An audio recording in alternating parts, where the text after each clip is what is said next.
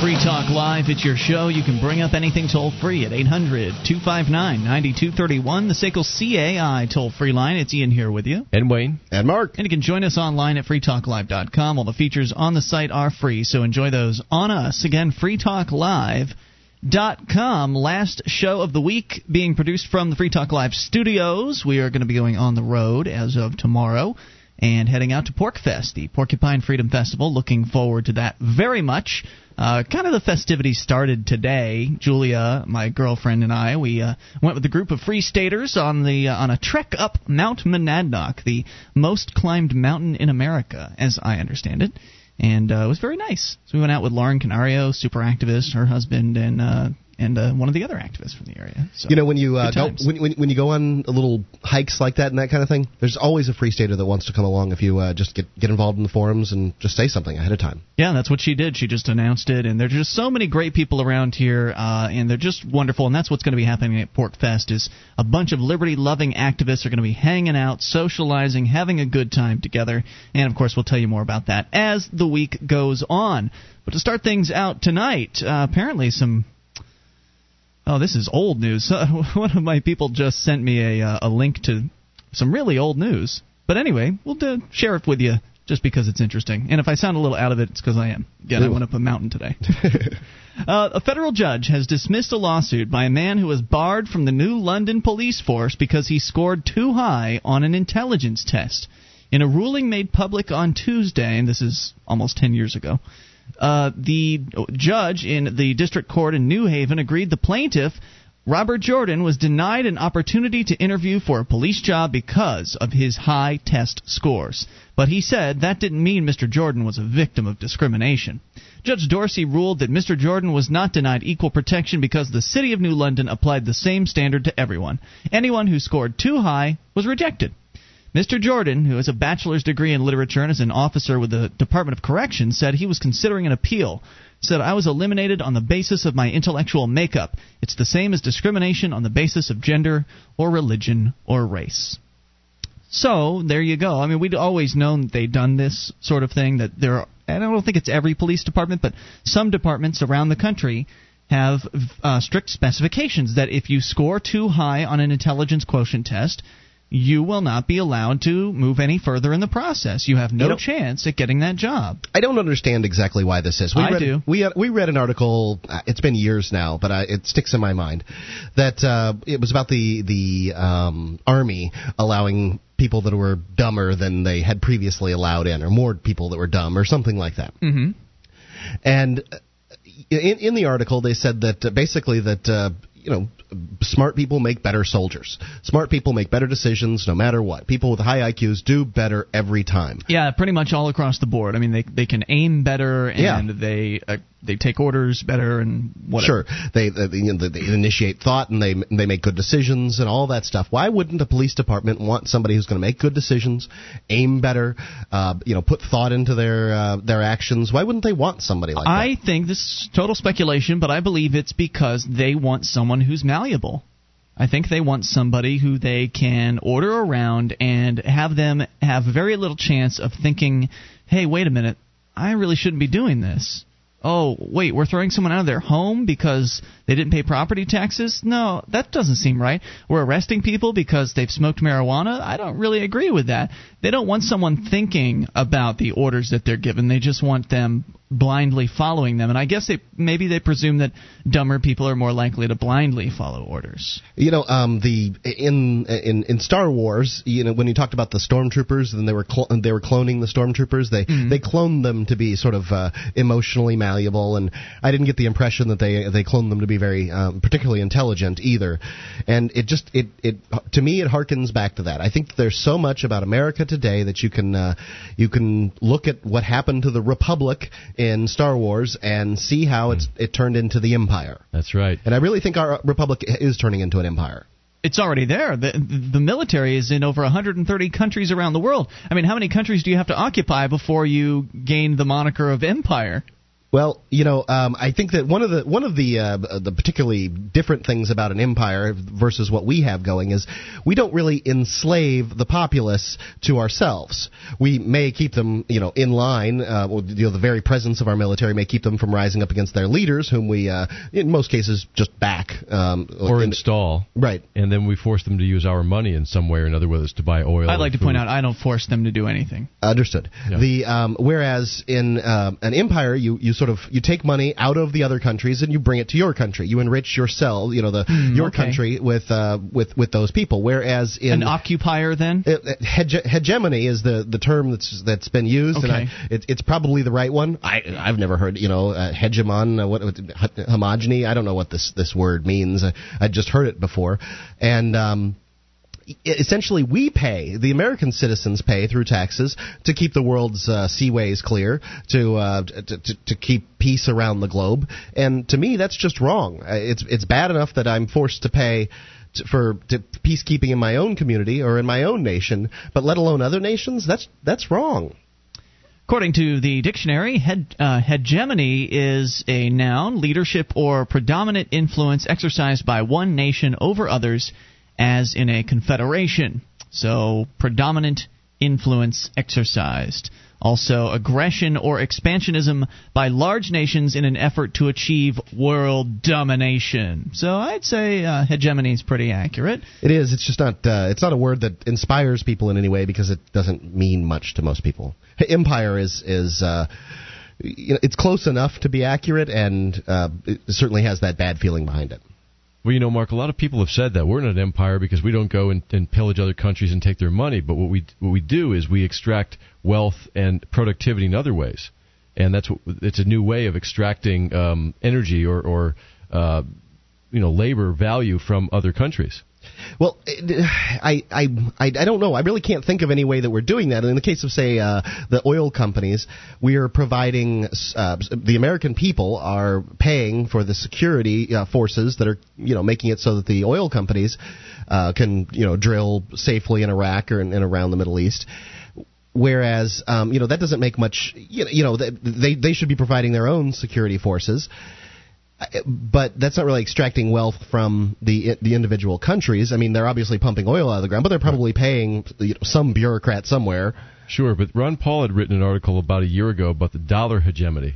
Okay. And the dollar is really the the basis by which the empire uh, currently extracts wealth from other countries because they have to change their money into dollars in order to buy things on the international market. Oh, that's an interesting uh, viewpoint.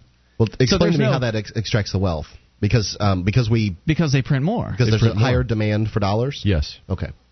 Well, because no, well, if they're if the countries they go into at that point have to shift over to using the dollar, then, driving up the demand for dollars. Well, and also then in that case, the when they print more dollars via the printing press, as they do, that is inflation, and so therefore inflation then not only hits all of us in America, but it also hits everybody else that's using the dollar around the world. So essentially, they get to steal the wealth from those people, just as they've stolen our wealth from us. Exactly.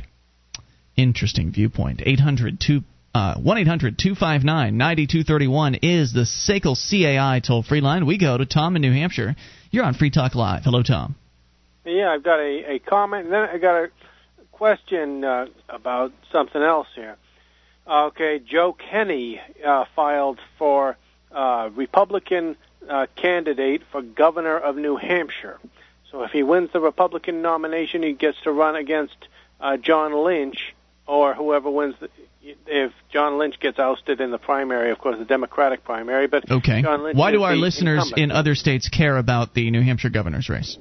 Well, I, I tell you, this is what you do. I, I was driving around in Nashua and I saw him, uh, some of his campaign signs at a what uh, turns out to be a rally. So I stopped and I uh, got out and went over there and posed the question that people need to ask when they happen to see a campaign rally for uh, policy making uh, situations like governor or state representative, assemblyman, senator.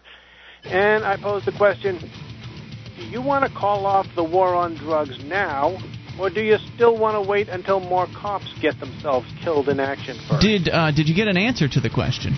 Yeah. I want to find out what it was. Hang on, Tom. We'll bring him back for that. 800 259 9231. It's a great question.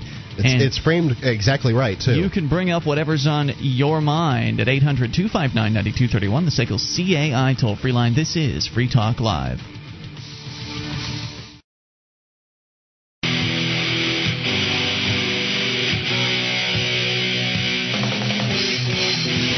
This is Free Talk Live. It's your show, and you can bring up what you want via the toll free number at 800 259 9231, the SACL CAI toll free line. It's Ian here with you. And Wayne. And, and Mark. And you me. can join us online at freetalklive.com. All the features there are free, so enjoy those on us. Again, that's freetalklive.com. The features include the bulletin board system We've got over 350,000 posts for you to surf around through. There's a lot to talk about, serious issues to fun stuff. You'll find it all at bbs.freetalklive.com.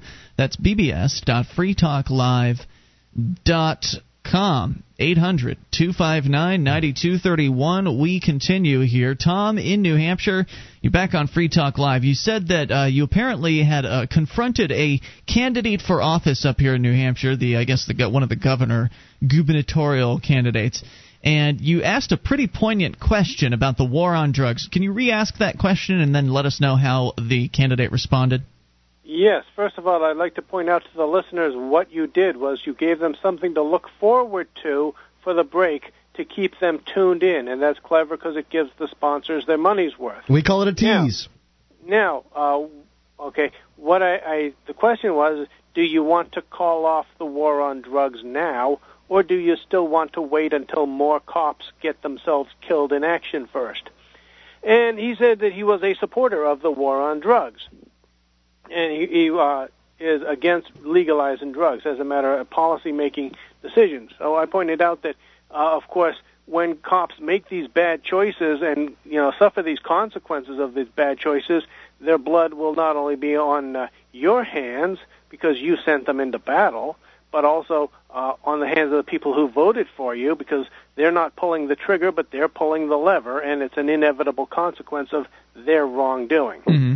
Okay. Now, uh, the question that I had ready for you it's about: Have you heard anything further about uh, the uh, license checking uh, when people go to PorcFest and they, they have vendor tables? Are they going to need to have some kind of local uh, uh, hawkers and peddlers license or an itinerant vendor. It's a good question. We actually talked extensively about this last night, and uh, Tom, thank you for the call tonight. I'll get uh, give you an answer here. Uh, according to Rich Rich Goldman from the Porcupine Freedom Festival, he's the organizer of the event. The bureaucrats uh, in Guilford, New Hampshire, had approached them and demanded cash because there's vending going on. We can't have people selling things like T-shirts without having to beg the government for permission first. So they it's so not just graciously. Begging, it's, it's the money too. That's true. Yeah, exactly. It's a it's a, sort of a, a double sided coin. One side is obedience, the other side is cash. And Mr. Goldman pointed out, uh, rightly so, I think, that uh, the, the, the bureaucrats in Guilford, you can have uh, you know surly bureaucrats or you can have nice ones. And I'll tell you, nice ones make the process of uh, being robbed at gunpoint much better. Yeah, that's true. Um, but that you know they were still stolen from. These uh, government gangsters came in and they demanded cash. Uh, and basically, you know, sure they could have shut the thing down, they could have brought in the cops, they could have cracked down, they could have torn up people's tents, and I would think it'd be very interesting if they'd actually gone ahead and done that, because now at this point, because there are hundreds of activists around, Porcupine Freedom Festival is where hundreds of liberty-oriented activists show up to the same place and they hang out, they uh, enjoy one, uh, one another's company, and there's a little bit of, you know, uh, panel discussions and things like that that go on too. But with hundreds of activists around, wouldn't that be an ideal opportunity to just say no to the state and then mobilize those activists? Of course, that's how I see it because that's my kind, you know, that's my kind of activism. But right. most of the people at PorcFest are probably of the more political stripes. Well, it's it's not a, it's, it's not a vote though. The PorcFest is putting on the uh, event, the uh, uh, yeah. you know, and uh, the fact is the Free State Project is not a civil disobedience organization. Sure, it is sure. a it's an uh, obedience it's, organization. It's an organization to move twenty thousand liberty-loving yeah. individuals to one state. So what sure. is the goal of their um, uh, their their what is their goal? Their goal is to get people to move. The only way they're going to get them to move is if they have a good festival and they can you know talk to people and that kind of thing. The way that they can have a good festival is by paying these bureaucrats their money. Well, I, I have to disagree uh, on that point because I think it would be a fine festival if they didn't pay the bureaucrats money. Last year they didn't pay the bureaucrats money, and the festival was just great. This year the, the bureaucrats, didn't demand money last year. That's right. This year the bureaucrats got wind of it. They came over, they demanded some cash, and they got it. And it's going to set a precedent where you know the week's not over yet. This happened on the first day of the festival, and for all I know, more went down today. We haven't heard anything yet from the folks out at PorcFest today. But now that they've paid once, those bureaucrats know they'll pay again. They could show up and say, you know, we've determined that you're going to owe something else for, you know, whatever it is. You've sent up another extra two tenths since we were last here, and therefore we're going to have to bill you for that. Or they might, you know, come and make some more absurd demands, like that every single vendor might have to fill out some paperwork with them. Who knows what else it will be? They might they very well, but um, you, you, know, I mean, at this point you have paid, and it seems like there's a. Uh, it, it seems like well, that, that uh, look, I paid for it. They didn't say anything about it paying extra. It, it seems like you know they've got some a, a pretty good stance there. Well, I think that uh, the Burning Porcupine Festival that's going to be going on over the summer is probably going to, if if they are rated by sure. the Burning, government Burning Porcupine will tell them to go pound salt because yeah. there's no way they're going to go for that. Because but Burning organized. Porcupine is not PorcFest. Right. Burning Porcupine is organized by independent folks who are not necessarily affiliated with the Free State Project. In a town that I don't think even has uh, rules like you know itinerant vendor uh, licenses and things mm-hmm. like that. I mean, there's there's just not a lot of people going to Grafton to set up a festival. Well, anyway, we are expecting to see some incidents of civil disobedience out at PorcFest at some point this week. So certainly those who are interested in the market-based activism hopefully will be satiated to some extent by what's going to happen. There are some neat things that I think are, are being planned as we speak. 800-259-9231 and of course And I would have by the way come to Mr. Goldman's defense had I been on the air uh, last yeah. night, but I uh, had a slip of the tongue and I was suspended. I suspended myself from the show as just as we would suspend a caller, you know, a caller would have to go after they had a slip of the tongue, and uh, you know that, that, that's the way that had to be. Hey, uh, speaking of the system and working within it or not, Mark, you had an, an incident today uh, where you actually went to file a lawsuit. How, what was what's the lawsuit about? What happened today, and how did uh, Sam from Texas, being along with his camera, change the uh, the the way it all played out? Well, um, Sam's staying at my house. Uh, you know, he had uh, said somewhere, sometime, I don't know when or where, I can't really tell you, that he needed, um, you know, wanted some place to stay or was coming to Keene or something like that. And I told him he could stay at my house. I, I had a couch and a shower for him, not much else. I've just moved in and things are a mess. Mm-hmm. And we spent a, a, a, bit of yesterday, um, almost all evening last night, hours last night. Um, then the the morning today, and by morning I mean got up at 9 a.m., finished at maybe one or two. Uh, just writing this uh, this essay that they need in order to uh, get a lawsuit, uh, you know, to, to, file a lawsuit. It's it's very difficult for an individual, and I, I I really feel for the American people how they've had their their judicial system stolen away from them by the lawyers. The fact is, um, you know, when I called the first time, the the law clerk said, "Look, you need a lawyer." In a matter of fact tone, not like a suggestion, yeah. but like you need a lawyer. So but that's not true. You don't. I mean, any, anybody can file, but and uh, I understand why they people feel like they need lawyers. It's darn difficult. Mm-hmm. We researched all the laws, we went through the rules of the court, and and all these things, and it was just it was arduous. Who are you suing I'm, and why? I'm suing the uh, the town in which I live. I want to find out why and a little bit more about it here in moments. 800-259-9231 is the SACL CAI toll free line, and then we'll take a trip over virtually at least, to the UK and find out what's going on with the police over there. This is Free Talk Live. One of the bonuses you'll get as a Free Talk Live amplifier is access to our classic archives. For just $3 a month, you can become an amplifier and you'll help us get on more radio stations and MP3 players. Get the details at amp.freetalklive.com. That's amp.freetalklive.com.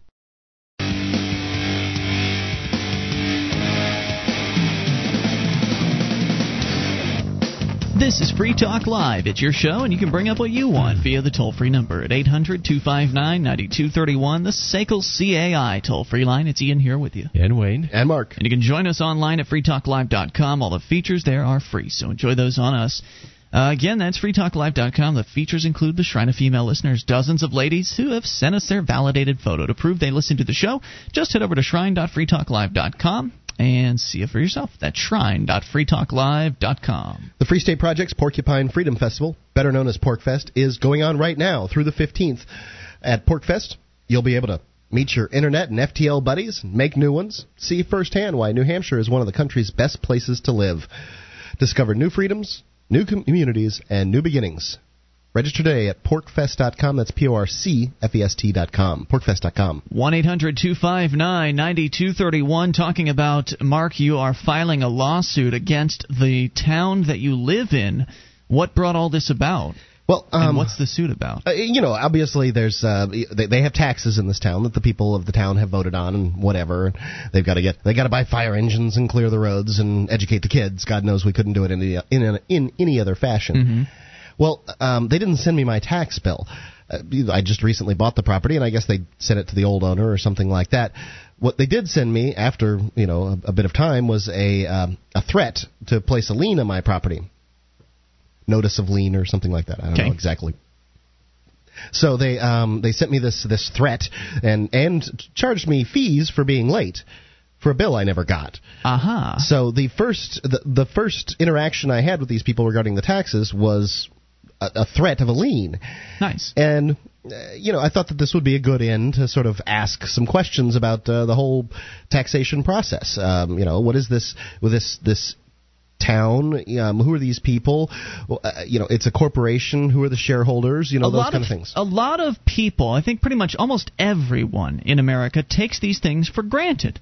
They feel like they have to. Well, I understand that, but no one really ever has ever thought to ask these questions before the last few few years. I'm not sure I'm going to get the chance to ask these questions, Ian. Just to be clear. You mean in court? in court. Yeah. I can ask these questions to you, and I know what your answers are They're going to be. interesting questions. What is a town? What is a city? A city or a town seems to me to be an incorporation. It's a corporation, which means it was formed by presumably certain individuals. And how is it that you can claim I am in your city if what the city is is a corporation? It's not a plot of land. Right. It's a corporation. so how did I get into that? I Right, didn't if- join your. I didn't buy a share. I If it is a your- plot of land, then how did when did they buy the plot of land? How much did they pay for the plot of land? You know, there's there's a lot of questions here. If they own the plot of land, does that mean I don't own my property? I Yeah, thought I owned my property. question. I certainly didn't ask. I certainly didn't sign any pieces of paper saying I would pay taxes to these people.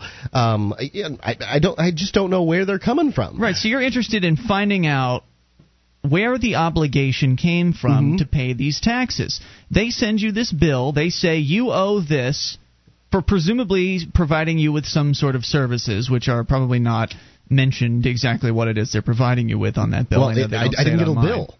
I didn't You- get the bill. Right. I got the notice of lien, which, Well- of course, would not outline uh, what the services were. you Even know. if they'd sent you the bill, I've got mine right here from the city of Keene, and it doesn't say anything about what I'm getting for my money. So if this is a bill and you're you're invoicing me for services rendered, then when did I consent to your services? Right. The fact is, um, just because there's a fire department there that I could use or a school there that I could use, look, Walmart has a ladder there that I could use as long as I pay them for it. Why should I pay you for a school or a fire department that I haven't asked for and I, you know, I, I don't want? It was for the children. It's for the good of society, Mark. Uh, you know, I would. Aren't you willing to pitch in? Um, No, look, I- no, I'm not. I am for the- children, good Well, of society. Then why do you? on. If it's such a great idea, why do you have to threaten to take my house away in order to fund it? is I'm what my all thought for process the is. Mm-hmm. I'm all for the children and education. It's just that I don't think that government is as effective as individuals deciding for themselves. What are we teaching our money. kids? We're teaching our kids that it's okay to rob people, um, to threaten to take their houses away They in order to are pay- teaching. They are teaching kids well, that we being human good. beings, we being uh, you know, I wouldn't teach my kids those things. I wouldn't so either. They are teaching obedience to the state. They're teaching that the state is wonderful, that the state is uh, great, and and it should be obeyed and worshipped. And I am not interested in having my hard-earned money go to support that kind of indoctrination. So it's one of the reasons why I am not going to be paying that particular portion of my property taxes. Uh, I still need to write up the letter that I'm going to send. I'm not going to be filing a lawsuit. I'll be sending a letter back with a check for about 40% of what it is they're uh, they're looking for. They want $2600. I did the calculations and I discovered that because I got the actual millage, you can actually get you can find out what percentage of your property taxes here in New Hampshire is going to education, but you can't figure anything else out unless Okay. you really dig through a budget. And so I figured out the education portion, and from what I understand, I let's see, fourteen hundred dollars of the twenty six hundred dollars is going to education, and mm. so I'm just not going to pay that part. I'm surprised it's so little, honestly.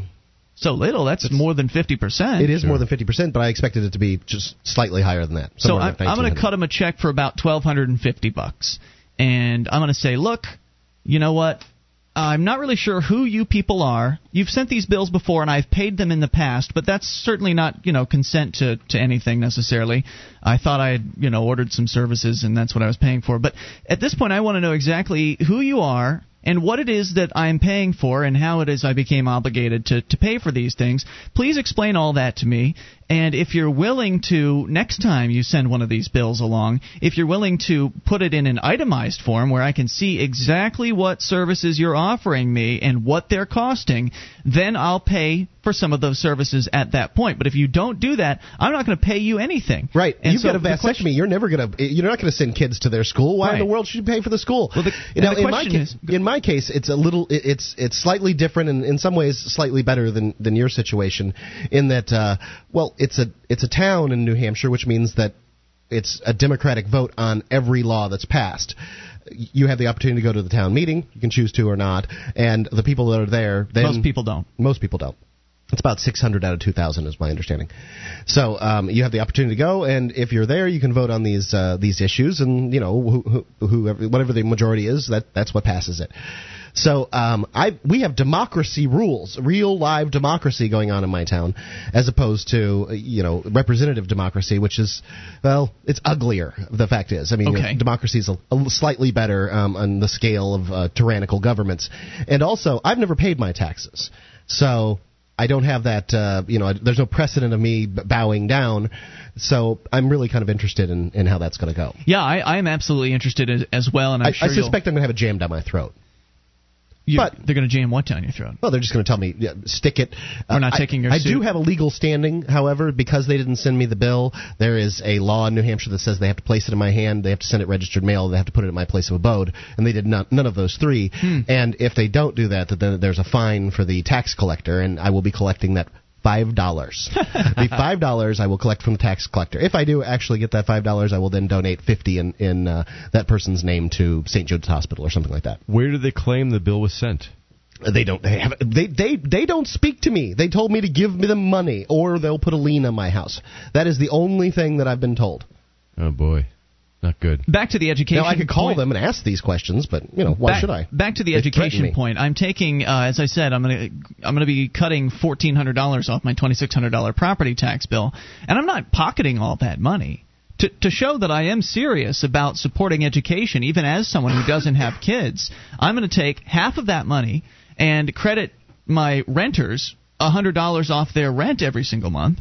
And I'm going to tell them that it's intended that that $100 a month go towards educating their little girl that they have. And on top of that, that's still going to leave me with uh, you know a few hundred extra dollars why in my pocket.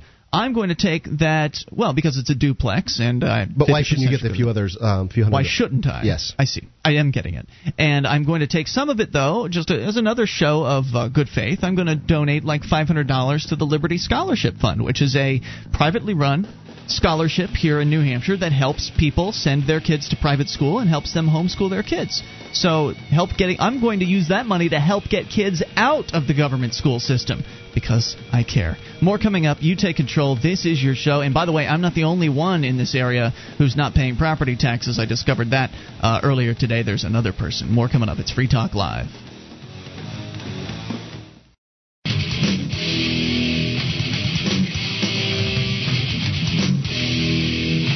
Is Free Talk Live. It's your show, and you can take control of the airwaves toll free at 800 259 9231, the SACL CAI toll free line. It is Ian here with you. And Wayne? And Mark. And you can join us on our website at freetalklive.com. All the features there are free, so enjoy those on us. Again, that's freetalklive.com. If you like the show, want to help support Free Talk Live, become an amplifier, just go to amp.freetalklive.com. AMP stands for Advertise, Market, and Promote. And the idea is a simple one, but a powerful one. You send in three bucks a month, we take the money in, reinvest it into the show, and get Free Talk Live on more radio stations, as well as bring more internet listeners on board, and thereby spread the message of freedom and liberty as far and as wide and as fast as possible. You get perks too. You get access to the AMP only toll free call in lines, the AMP only chat room and forum, and more. All the details are there at amp.freetalklive.com. We're we're spreading the word to, to Tobago and uh, Trinidad now. That's right, internationally syndicated. Again, that's amp.freetalklive.com. So, uh, real quick, I don't think I can mention who because I didn't ask if this was public information. Uh, but I discovered that I am not the only person in the Cheshire County area here in in uh, New Hampshire that is not going to be paying property taxes. Uh, well, actually, I'm going to try to pay like 50% of my property taxes as a symbolic thing, but eventually it's going to progress towards protesting property yeah, taxes. Protesting. I'm not the only protester. In fact, uh, I was informed that there's another person living in the area who I, I guess received some sort of a late notice recently on their property taxes, and they threw it on the fire. They threw it on their fire. So, uh, so you know, maybe this will really turn into a real property tax revolt. Maybe, uh, maybe those of us who are kicking this off will really lead the way, and others will see what's happening because we are going to publicize this. They will see what's happening, and they will find the courage that they've always wished they had and join in, and also not pay theirs. We'll see what happens. I, I hope it goes well. Yep. 800 259 9231. Of course, uh, Mark, you'll keep us informed about your lawsuit and how that's progressing, and uh, I, I, will certainly keep you informed on what I'm planning on doing. 800 259 9231. We go to the UK, where, according to the Telegraph, rude police are punishing the middle class now in order to hit quotas. Officers are having to put home office targets before serving the public and are becoming increasingly alienated from ordinary people as a result. Members of the public find officers to be rude and accuse them of neglecting their duties and failing to respond to reports of crime. The report by the think tank Civitas says police uh, excuse me, said political interference meant incidents that might previously have been regarded as innocuous are now being treated as crimes. Police performance is measured in sanction detections, which means officers have detected or cleared a case by charging someone, issuing a penalty notice, or giving a caution. Many officers are expected to complete a certain number each month. You mean like a quota? This is it is a quota. Yes. And That's all you could call that. Expected to do a certain amount each month. So apparently, uh, their quotas have resulted in them no longer just targeting the the lower ends of society. They are now moving up their sights on the middle class. And you employ all those officers, you're going to have to see results from them. Otherwise, they're not right. going to do. You know, they're like a lot of civil servants. They're going to sit around on their duffs, and you know, so I can understand why they give them quotas, but maybe there's too many of them. This story, that's, that's for say. sure. But this story is perfect evidence that those who are out there that consider themselves the respectables, those who are out there that, well, I don't do drugs and I'm not a terrorist, so I don't care what the government's doing to those people. It's just more evidence that eventually the government goons are going to find something that you do that they've determined is illegal, and they're going to target you. That's what this story's about. Now, this is about home offices. Well, the the home office is what they call their oh, government over there. And uh, here's a little bit more about the story. So you've got the quotas, and apparently arresting or finding a normally law abiding person for a trivial offense is a good way of achieving the target and therefore pleasing the Home Office. The police seem intent on criminalizing those uh, those whose offenses, if they can be regarded as offenses at all, are trivial, the report said. They are accused of concentrating on easy to deal with offending like speeding, while the real criminals seem to be getting away with it. One case was highlighted in which a 19 year old foreign student was arrested, detained for five hours, and cautioned for holding open the door of a lift in a London Underground station. An elevator holding an elevator door. Sounded yes. like KGB to me. The report said in a city where knife crime is exploding and the public are crying out for more police on the streets, three officers are tied up for half the night arresting a young man for holding a lift door open with his foot. Harriet Sergeant, the journalist who wrote the report, said the target culture meant police were less likely to concentrate on complex crimes. I mean, after all, they don't have a real incentive to go after the real criminals. Think about it. And a complex crime, like they said, would, would take longer to investigate Sure. and, and take more time. And you've got a Takes quota effort. to fill. If you want to, uh, if, if if you want to get your quota filled and have a little time to loaf off, or if you're getting to the end here, it's you just got to sweep up some some uh, low hanging fruit, as it were.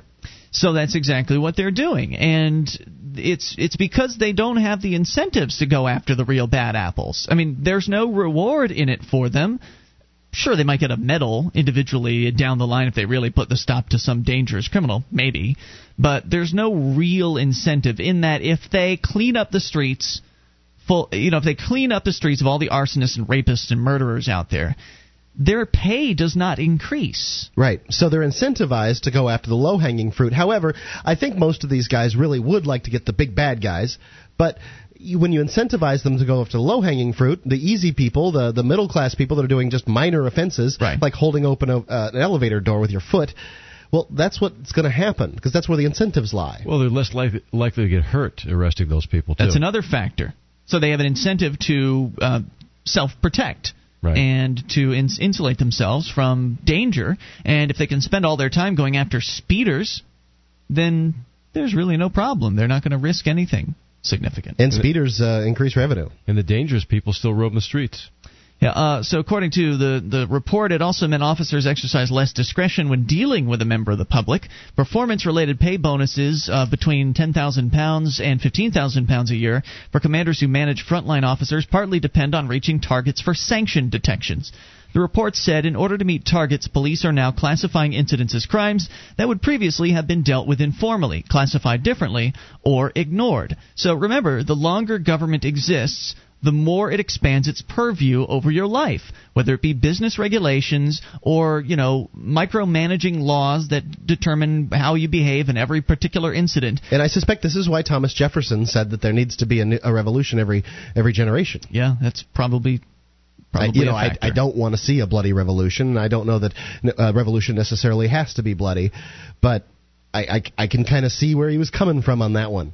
Our, our government and their government have, have, you know, been without being shook up on the home front for too long. One officer who was interviewed for the study said he warned his own teenage son to take extra care at the end of the month when police are looking to fill their detection quota. Yeah, just like the car dealers. Another said, We're bringing more and more people to justice, but they are the wrong people. And Complaints. that's justice.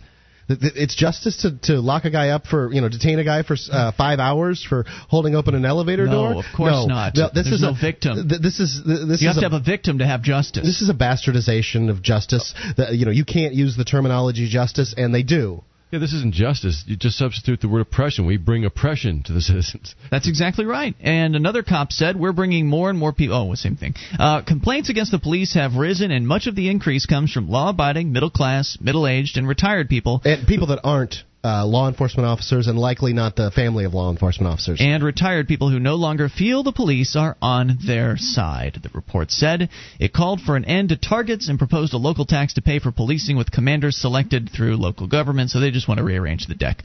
Shadow Home Secretary said this this is a desperate but not surprising indictment of labor's red tape, target driven culture, which has distorted police priorities and undermined the relationship between the police and the public. But the police have been doing that for years. It's it's been a con- constant process of undermining their relationship. When you grow up in this country, in America, they tell you that the policeman is your friend. That you can trust the police. I remember you've got a Officer Ollie, the little puppet, came to our school and talked to Yeah. us about being safe. Yep. So if you've got a problem, you've got something you need to talk to someone about, you can talk to the policeman. Then as you grow up and you enter the real world, but even before you enter the real world, as you're a teenager and you're hanging out with your friends, maybe going to a party on the weekend where there's some underage drinking going on, the cops show up, they raid the party, people get arrested, people get hurt, and you start to hear f- stories about your friends getting pulled over and harassed by the police for no reason because of, beyond the fact they're young and driving. Uh, you start to hear stories about the police targeting people because of the color of their skin or their gender, and and they're coming from your friends. So the stories have credibility. And then you just get older and you see more and more and more of it. And now you, if, I mean, if you're in the middle class, as these people are, they've been relatively untouched by the police, but now the police are coming into their lives and giving orders and making demands. And so all the police do is alienate people. Don't you also see this as evidence that the police forces are in this country in Britain are being more centrally planned and and um, you know they're farther from the citizen now? The, exactly right. They continue to th- those paths continue to diverge, and eventually people are going to get fed up with it. And I, I'm like you, Mark. I hope it doesn't come to violence. More coming up. It's Free Talk Live. Our archives, website, and podcast will continue to stay free, but if you think other people deserve to hear this show, Consider becoming a Free Talk Live amplifier for just $3 a month at amp.freetalklive.com. Help free some minds. Visit amp.freetalklive.com.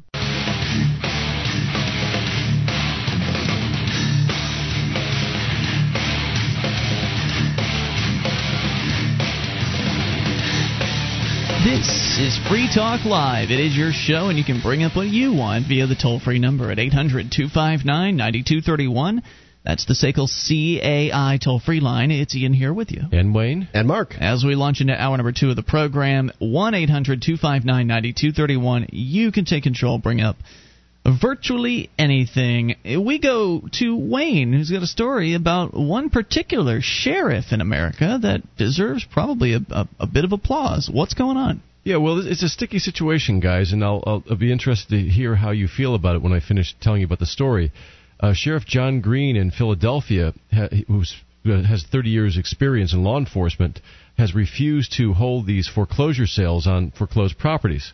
So um, the sticky part about it is these people did enter into contracts, but yet they um, uh, he's kind of not enforcing them.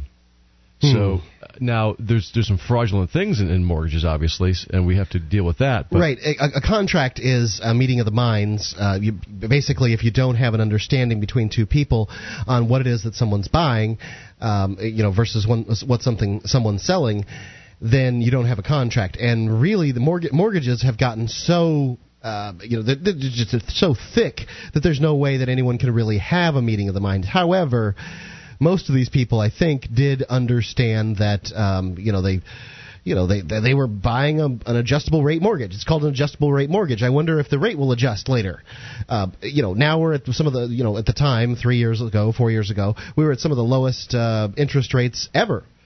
Well. Right. I wonder where the interest rates are going to go from here. They could go down farther. No, no, we're at the lowest ones ever. Chances are they're going to go up from here. I I, I think that uh, I I don't like some of those mortgages. I really don't, but I don't know that I think that those people were jilted. I don't think I don't think those people were jilted. So let me see if I understand correctly, because I don't know a whole lot about the the foreclosure process. Essentially, these people default on their loans, they don't pay and at some point the bank forecloses. It's sometimes as long as a year. Sometimes they stay in their houses a year after, without paying. And the the bank essentially then says, okay, well you haven't paid, you're in violation of your contract the property is now ours, and they usually take it and then they sell it. Well, they use the courts. To... They use they usually get a court order, then the, and then the sheriff's department enforces the court order to foreclose, okay. and then and then prov- uh, create a foreclosure sale. And and uh, Sheriff Green in, in, Philadelphia is refusing. In fact, he's had a, he's um, proclaimed a temporary moratorium on all such sales throughout wow. Philadelphia. So the court is ordering the sale or ordering the seizure of the property, and he is not following the orders. Correct. That's what you're saying? Yep. Well, it's it's interesting that he decides not to follow these orders, but he'll follow other court orders. You know, isn't that ones interesting? That, ones that I would consider to be, uh, you know, far less uh, freedom oriented. Yeah. This is in no way a principled stand on his particular part. It's political. Um, political. Yeah. Sure, sure. And yeah, maybe he's going for re-election this year. Mayor. Does it mention that? Uh, well, not this year, but I think a lot of it has to do with politics as well, and, and and, and rightfully so in the sense that there are a lot of people in Philadelphia who who vote for him. I mean, he's, he is go for election and he feels he works for the people. And a lot of people in that town are losing their jobs now because the economy is getting soft and, and, and fuel prices are going up and people are being squeezed in all directions and can't pay their mortgages anymore. Yeah, I, I mean, look, it's you knew what spot. it was. You knew the deal when you got into the mortgage. If it's adjustable rate, you knew it could change. You knew the I amount you paid could go up. That's one of the reasons why I did not get an adjustable rate mortgage. How the hell do you budget for that? I have to be able to budget for my mortgage. And so you answer, you ask important questions like that to your uh, mortgage broker, and if you don't ask the right questions and you don't know exactly what you're getting into, then well, I, like you said, Mark, if it's not a meeting of the minds, and there's something to be said for that, but that doesn't also mean that you get to sit in somebody else's house. And I do think that uh, in the uh, the loan industry at the time, there was there were some greedy practices going on, but I think that those greedy practices are going to cost people their, um, you know, they're, they're going to cost money to those uh, banks because they were not hoping to kick people out of their houses. They were hoping to get paid on those mortgages. Yeah, no, that's the, what their goal yeah, was. Yeah, but the banks didn't didn't hold the mortgages. They just they lent to anybody with a pulse. Then they then they saw, sold the mo- mortgages off where Two other bundled, banks. Well, to Wall Street and too. investors uh, bundled them off, and, and they were they were bundled into bonds and sold mm-hmm. off to unsuspecting foreigners and so on, who are very upset now with the U.S. banks and don't trust yep. them anymore. Hmm. Those people lost their money. And they invested in something, or they lost some of their money, and they invested in something that was, uh, you know, not great. Absolutely. And, and because of that, now you know this is the mess we've created now, or not we've created, but they've created uh, but all the money and credit that's been created to, to funnel this or to fuel this boom in the last eight years is now blowing up on everybody's faces. And, and this is the beginning. It's going to get far worse. All right, so I'm interested in knowing more about this particular story, not because I support the sheriff uh, in uh, protecting deadbeats, but I support him in not following orders. I we talked about this last night. How I think that the liberty movement could really benefit to have some uh, some cops out there that supposedly believe in freedom actually not follow the bad orders that they're given. Uh, Martin Luther King said that it's the duty of a good American to not follow bad laws, and similarly, I think uh, cops that want to be considered good guys by those of us in the liberty movement should not enforce bad laws. And it, it, this guy considers this a, a bad order, and he's mm-hmm. chosen to not enforce it. What kind of uh, penalty is he facing, if any? Nothing right now. They're not mentioning any any penalty he might face because he is the highest law enforcement uh, officer in, in the jurisdiction. Mm-hmm. So he has the authority to kick out even the feds uh, by traditional American law. Who knows what's in the fine print of some of these new laws they've passed? Is he a sheriff or is he a? He's a sheriff. Okay, he, yeah. yeah. sheriff's uh, you know high stuff. So we're going to get you to run for sheriff, Mark? uh, I'd, I'd, be happy to be your sheriff. sheriff however, Mark. however, I don't. Uh, you know, I, am completely unqualified from the you know the average voter's uh, viewpoint. Probably yeah. less qualified than than most people would. Uh, you know, just the average individual. I'd like to see judges refuse to enforce bad laws. Also, sure. Because sure. because there are laws that are passed that are clearly unconstitutional, but yet they're the law, so we sh- we have to enforce them. That mentality has got to go. So this story uh, makes it crystal clear that the cops don't have to obey all of their orders. That they they apparently can pick and choose which ones that they want to We've obey. We've been told fibs. And well, what what a shock, right? And he, and he claims it's not the ch- sheriff's job to sell houses, which is kind of kind of funny. But uh, you know, I question the motivation here. I think some of it's political, although I think the guy does care. I think he really does care about the citizens of Philadelphia but yet I think it's also a win-win for him because he can use it to catapult himself to some higher office. Yeah, I, I, think it's probably a political thing because I don't. I doubt he cares. If he really cared, he'd stop arresting their brothers and sisters for uh, for smoking marijuana and stuff like that. We if will he have to, actually cared about people. We'll have to write him a letter and inform him. Maybe I wonder he just if doesn't know. He's not doing any tax sales for people that uh, you know haven't paid their property taxes. I somehow I doubt yeah. that the government may not want uh, banks to profit, uh, uh, you know, off of uh, you know poor people that didn't know what they were signing, but they sure don't really give a darn about uh, you know what uh, what the, the, the average person who can't pay their taxes, you know, their house getting taken away from them. Sure enough. Uh, so 800-259-9231 is the number for you to comment on this story or whatever it is you want to talk about. In the meantime, we go to Becky Akers at LewRockwell.com talking about government's moral compass. She says it's always amusing when politicians, cops, and other denizens of the dark side lecture the rest of us about morality. A hit and run accident in Hartford, Connecticut has given everyone from the city's chief of police to the state's governor an excuse to scold the citizens who pay their salaries. On Friday, May 30th, 78 year old Angel Torres tried to cross the street when one car nearly clipped him and a second hit him. Hmm. Neither driver appears to so much as tap his brakes in a video captured by a surveillance camera. Mr. Torres is tossed like a rag doll, as the Associated Press put it, and then lies motionless in the middle of the busy two lane avenue. Gosh. Pedestrians stand staring on the sidewalk. Cars maneuver past the poor man without apparent concern. Others slow or temporarily stop. A motorcyclist cuts over to survey Mr. Torres, and the bystanders stepping off the sidewalk to gather around him then roars off.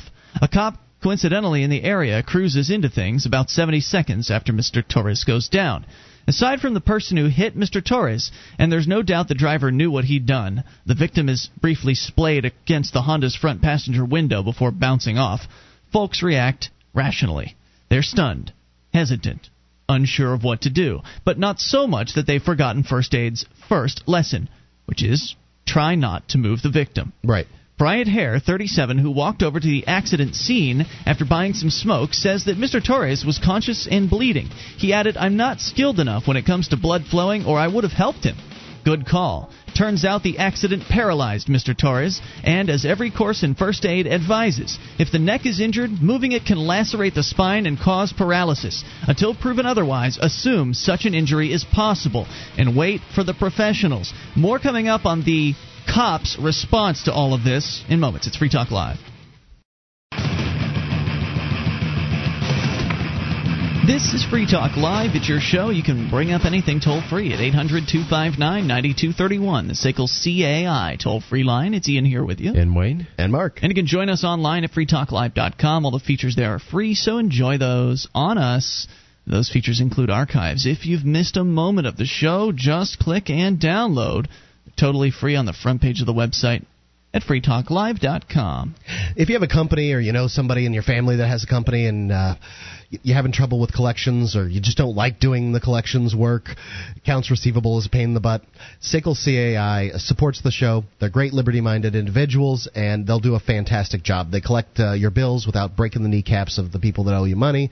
They do it with respect and they're hope, there's a better chance that those people will uh, still think you're a good guy afterwards. SACL CAI, you can see their banner at freetalklive.com. A little bit more about this story, and then we go to your phone calls from Becky Akers at LewRockwell.com talking about a 78 year old man who just a few days ago was hit by a car as he tried to cross the street in Hartford, Connecticut. Uh, as the drivers drove off afterwards, the people, uh, many folks that were nearby continued to drive by, and uh, so a few people stopped. One man said that he understood from uh, first aid that he shouldn't be moving the victim. That uh, he realized that he was not skilled enough when it come uh, when it came to blood flowing. He says, or he would have helped out. It turns out the accident paralyzed Mr. Torres, uh, Angel Torres, the 78-year-old and that as every first course, er, excuse me, every course in first aid advises, if the neck is injured, moving it can lacerate the spine and cause paralysis. Until proven otherwise, assume such an injury is possible. But Hartford's chief of police sees callousness, not caution. Daryl Roberts, the chief, claimed no one came to his aid. There were actually people looking at him and driving away. The outraged Daryl thundered, These sorts of situations dehumanize our community before he inadvertently told the truth. I'm ashamed to say our city has a toxic relationship with ourselves. So why not pull the plug on that poison and abolish the municipal government? Daryl fired his volley after seeing the very graphic video, which he decided sent a very bad message. He leaped to the usual conclusion of Leviathan's lackeys citizens are stupid, derelict, and incompetent. No wonder they failed to help Mr. Torres. He said, we'll no, We no longer have a moral compass said the guy who des- devotes a good portion of his day to stealing other people's property. Year to date, we have seized close to 180 guns, Daryl brags on his blog. Last year, we seized 400. In one day alone, Vice and narcotics detectives conducted seven hotspot deal, uh, details, resulting in 42 arrests, seizure of two firearms, three vehicles, 10 grams of crack, 1,300 bags of heroin, and 12 grams of cocaine. Anything goes, despaired this chief among plunder- plunderers, and so Roberts said he was calling out city residents. I'm challenging them to treat people with dignity and respect, he said. This is no longer acceptable. Hmm, says Becky.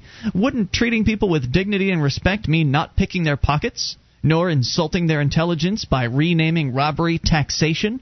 Should it include prohibiting inspectors from invading businesses and homes on the presumption that without the city's guidance, slovenly citizens will wallow in filth and unsafe conditions? How about butting out of the marketplace so that consumers can buy whatever they wish wherever they please? Assuming that we silly fools will overdose on heroin or blow ourselves up with fireworks doesn't exactly exude dignity and respect, now does it? Talk about living in a glass house. Let's hope Daryl's hypocrisy inspires enough rock throwing to demolish it. Surprise, surprise. Chief Roberts' bias against the citizens he supposedly serves so blinded him that he never bothered to check with 911. He had to backtrack when someone pointed out that four people called 911 within a minute of the accident, and that the victim received medical attention shortly thereafter. Daryl might have suspected as much since one woman in the infamous video appears to be clutching something, presumably a cell phone, to her ear. She stands directly in the motorcyclist's view. Perhaps that explains why he rides off. He decided enough people were already dialing 911. Dozens more might have phoned, except bystanders speculated that people were afraid to get involved because they don't feel comfortable talking to the police. Hmm. Say it ain't so. Naturally, Connecticut's governor couldn't resist the temptation to burnish her own rectitude by denouncing citizens' lack of it. Jodi Rell reflexively and ignorantly condemned the reaction of some passers-by who did little in the moments after the crash to assist Mr. Torres. Mm-hmm. She considers the video beyond chilling. Nope, says Becky. That would be government. Yep. That reflects their real attitude towards people. It is an us versus them attitude, isn't it? Yeah. That's, It's- it's a shame, but that's You- what it's become. You're just a little peon, Wayne. What do you know? I know a lot of stuff, mister. how dare you? You just drive on past that accident. Shouldn't you get out of your car and stop your day and assist? You And what would have happened if everybody who was driving by stopped their car? Then you've got a bunch of people standing around that don't know what the hell to do with a an accident victim. And we're we're told that the uh, the victim here was uh, paralyzed as a result of the accident, and it, it, it's tragic. Yes. Uh, it, we're told that he was uh, paralyzed as a result of the accident, but do we really know that he was paralyzed as a result of the accident, or a result of the professionals putting him on the uh, the neck board? You also have a bunch of citizens rushing off to work to pay their taxes because their taxation's so high in that town. Uh, the question about the neckboard, Mark. I, well, we don't know where the paralysis came from. Certainly, there's a good chance it came from the car accident. And It sure could have. the the paramedics are trained on how to do those sorts of things. That doesn't mean I, people are trained in uh, how to do all kinds of things. It doesn't So- mean they do a good job necessarily every time. but It's- better to have them do it than some guy you know who doesn't know anything Sure, but we're getting um, you know we're getting the assumption here that uh, that that that the only people that can do anything correctly is the you know people that work for government, and that's just not so. Yeah, don't uh, wait. Don't government recruit their workers from the rest of us? Aren't we all the same? Basically, th- then they get they get indoctrinated into this attitude that they're superior. Right. And we see it all over the place. And it's disgusting. They aren't better than us just because they're public servants. This is the attitude I've come across a few times when I've called the local talk show here in Keene uh, from some of the statists, like the Politico statists out there. They'll uh, they'll try to one up you by saying, "Well, have you served your country?" As as though if you don't work for the government in some way, that you're inferior to them. Well, what makes them think that the government officials shouldn't be held to the same standard as individual citizens? That's a great question. I can't answer for them. You know, I can I can see that uh, you know, some of the people that have asked you that question, um, I can see that they're saying, well, you don't know what it's like to do the job, and that's true. But you know, they're not looking at it it's from your usually as a standpoint either. qualifier. It's usually it's usually used as a qualifier to say, well, I've served the I've served the country, In other and words- so therefore I'm so much better than you. In other words, they collected a paycheck and didn't produce a thing. Yeah, exactly. I'm out here every single night of the week serving my customers with a product that they voluntarily choose to consume and we voluntarily choose to do business together. I'm serving those people that are looking for my product. So it's not like I haven't served anybody in my entire life. It's just that I haven't been a bureaucrat. And apparently that means I'm inferior to the rest of them. You know, it's funny. I was talking to somebody at PorcFest last night who emigrated here from the Soviet bloc, and and he he was he was. It's amazing talking to these people because they can see it all coming. Mm-hmm. They can see it coming all over again, and and and you see the look on their the sadness and grief because they they work so hard to get away from that place and come here to be free, and now they're seeing it encroach upon them here. It must be just awful to be in that position. And maybe is, were they a Free State Project member? Yes. Oh, great. Well, they've made the right choice. If you are concerned with the direction the country is going, with the increase in tyranny and control, then the Free State Project is something you should look into. 800 259 9231, the SACL CAI toll free line. Mac is on the line in Montana. We'll talk to him and you as well. It's Free Talk Live. Would you like to help others find Free Talk Live? You can help us advertise, market, and promote the show at amp.freetalklive.com. Consider becoming a Free Talk Live amplifier now for $3 a month and get some cool bonuses at amp.freetalklive.com.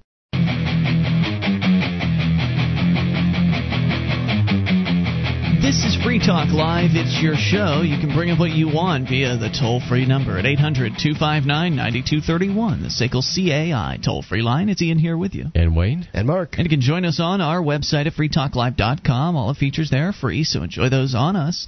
And those features include the uh, wiki. You can get interactive with over 1,700 pages created by listeners like you. The wiki is basically the listener editable version of our website. Uh, so head over to wiki, wiki.freetalklive.com, and get interactive there. It's free. That's wiki.freetalklive.com. President Barack Obama, maybe John McCain, Ah! the North American Union, unconstitutional gun and drug laws, a national ID card. What's your trigger point? If it happens, what will you do? The Free State Project knows that one size does not fit all. Participants choose what event will trigger their move to New Hampshire to join the fight for freedom. Check it out at freestateproject.org. That's freestateproject.org. As we go to your phone calls, Mac is on the line in Montana listening on KGEZ. Hello, Mac. Hey, Mac. How are you guys doing this evening? Hey, Good, just sir. super. What's on your mind? Oh, long time no talk, but this uh, mortgage deal you were talking about, I thought I might throw a couple points at you. All right. Great. There has been a, a whole bunch of uh, questionable uh, loan practices going on in the last few years, and uh, that Spitzer guy in New York, right before he got outed for his uh, hooker uh, addiction, uh, he announced to the state that he was going to uh, investigate the uh, uh, the dirty dealings of the bankers of doing these uh, shady deals, and shady loans, Hmm. Uh, because they were uh, they were pretty you know the pretty ruthless uh, banking things going on. And the other point was there was a judge uh, in uh, Southwest someplace or or Southeast. I, I forget where he was from, but uh, he got up major uh, headlines when he uh, uh, guy was foreclosed on, and he uh, took the bank uh, to court, and he said, uh, "Show me the paper. You know, show me the paper on this mortgage. Show me, you know, where's it at? Who's got it? Where's it at?" Yep. Well, the bank couldn't produce the mortgage because they'd sold it already. I mean, like you said earlier, Right. they just It was bundled in. sell. They were trying to foreclose on something they didn't even actually own? Well, obviously they were still taking, you know, the the paperwork or whatever was still they were still collecting. Yeah, they you were know, the- servicing the loan, but they didn't hold it anymore. Huh, okay. Right. Well, anyway, the judge agreed with the homeowner that if the bank that was trying to foreclose on him couldn't show the judge the paper for the uh, the mortgage paper or the title, you know, whatever, then uh, he threw the case out of court because most of these foreclosures, you can't find your, you know, you see what I'm saying? You can't find your papers anymore once after a certain period of time. Yeah, They've been sold off mostly to the hedge funds. You know, they mostly go to the hedge funds and Why stuff would like the bank continue? I don't know much about the loan industry. Why would the bank, once it sold the mortgage, why would it continue to collect payments? That, that, Is it getting get paid a, a- for that. Yeah. It's getting a cut. yes. Well, it's getting, uh, yeah, it's Servicing fee. Yes.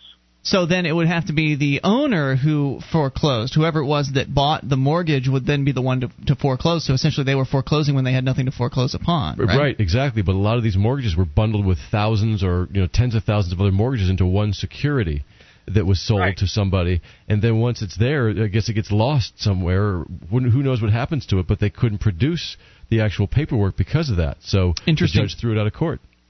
Now, good. It, it, it ends up a computer note or a computer number, a digit, and then they can't produce the note. They can't produce the, the mortgage, you know, and such. And the judge threw it out of court. To get, the guy got his house. Hell, Well, good for him. yeah, well, you know- Got him on a technicality. I, I think that the um, the American dream's kind of working against uh, the. Uh, I, I think it's I think it's sort of unfair uh, the way they're looking at the banks in the, this situation. A lot of these people don't pay their mortgages for a year, and they're still able to say, stay in quote unquote their house.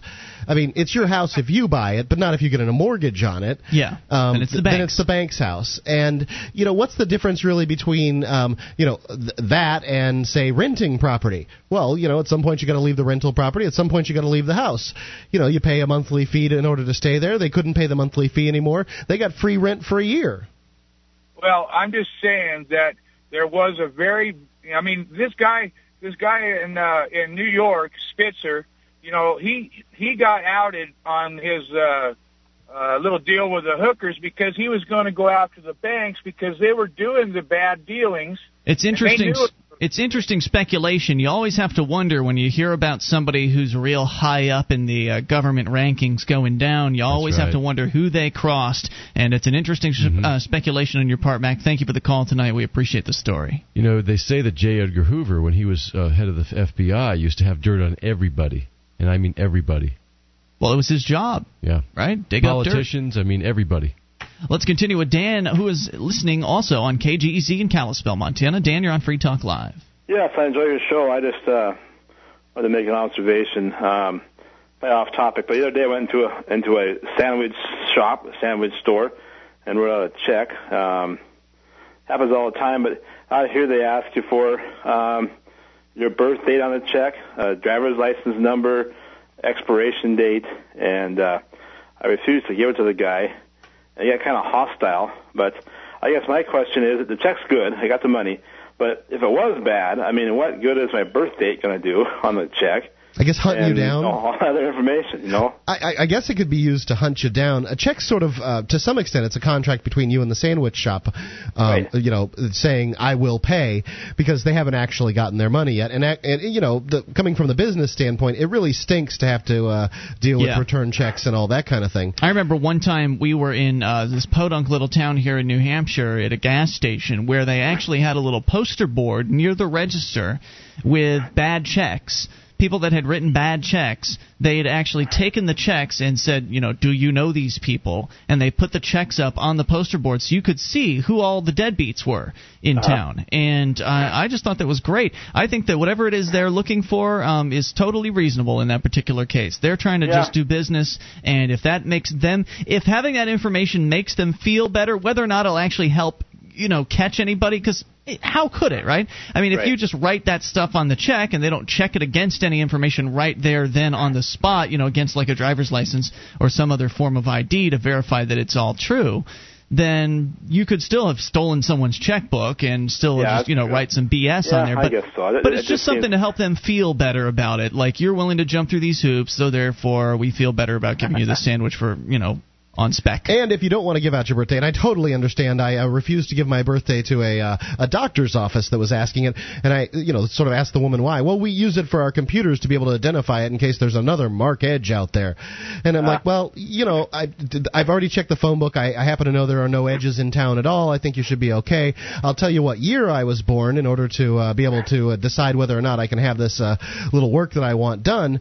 But I'm not willing to give my uh, my my date of birth because that's information that could be used by uh, you know uh, identity thieves, and That's true. it's it's That's what I nice. was getting at, you know. That's uh, that's gonna send me a birthday card or something. But, you yeah, know, right. You gonna send me a bottle of rum on my birthday? what, what, why am I giving you this information? So Dan, did you end up getting the sandwich? I did. That's just the way the guy, you know. I I refused to give it to him, and and, and I kind of stepped back, and he goes, "Stand over here, sir." And I thought, I said, "What is this? The police department? you know, I, you know why why am I being treated like this?" And he he kind of calmed down later, but you know, it's just kind of just kind of odd. I thought. Yeah, I, I, while I think it's, I- you know, there's two sides you can look at this from. While I think it's reasonable for a business to ask for that for that extra information, I also think that you know if you were to step away, then the decision is in his hands to say, well, hmm, you know, how badly do I want the sale? Am I willing to waive my uh, requirements and just take the check so I can sell another sandwich and hope that it's good? Because then he has a decision to make. Because you were going to buy his product and now you're backing away from the deal, and he doesn't really right. want that it's to a contract either. dispute, and you, you you're not willing to, to hold up to the, what he's asking for is in the contract. Yeah, that's true. I I, I I just kind of took a step back, you know, out of the, out of the line. Good for you. line, you know, and I see it, but he, he just kind of. I felt like I was in the police department there for a while. You know, he was a mm. big dude and kind of, you know, had a, had an attitude about him, but. But Very yeah, good. it's just, Dan, thanks for the story tonight. We You bet. appreciate Thanks. hearing from you. 800 259 9231. Nobody's going to nobody nobody nobody is responsible for your personal information except you. You're responsible to keep that personal information out of other people's hands.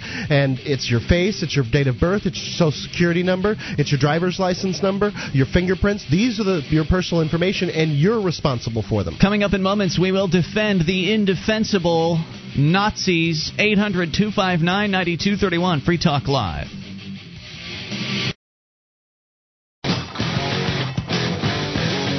This is Free Talk Live. It's your show, and you can take control of the airwaves toll free at 800 259 9231, the SACL CAI toll free line. It's Ian here with you. And Wayne. And Mark. You can join us on our website at freetalklive.com. All the features there are free, so enjoy those on us.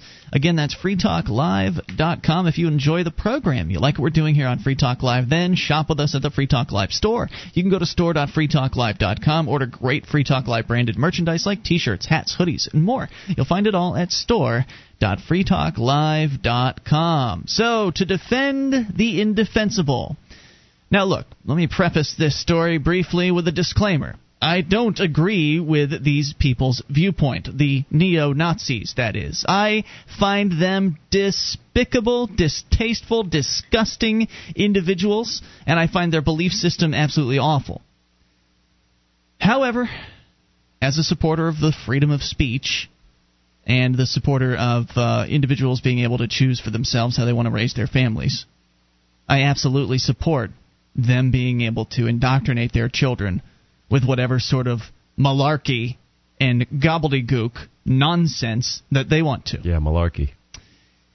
So we begin the story. From the Winnipeg Free Press Child and Family Services recently seized two young kids from a Winnipeg home based on concerns that their father, an alleged neo Nazi, was filling their heads and marking their bodies with messages of hate the Free Press has learned. Messages of hate. The government agency is seeking a permanent order of guardianship based on ongoing concerns about the safety of the seven year old girl and two year old boy.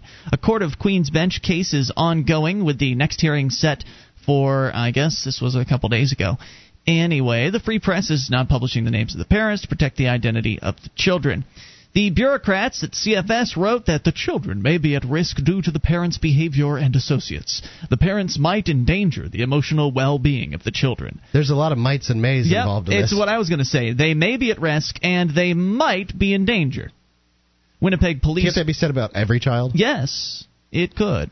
Oh, you might let your kids go play on the playground, and that could put them in danger. There could be a molester out there. Winnipeg police confirmed their involvement in the case, which came to a head in late March when school officials raised concerns about the little girl. A source familiar with the case said she showed up one morning in class with disturbing scrawlings on her body, including a swastika and the common white supremacist tag of 14 88. I don't know anything about that. You'll lear- learn more here. The Okay. number 14 refers to a familiar slogan, a slogan containing 14 words.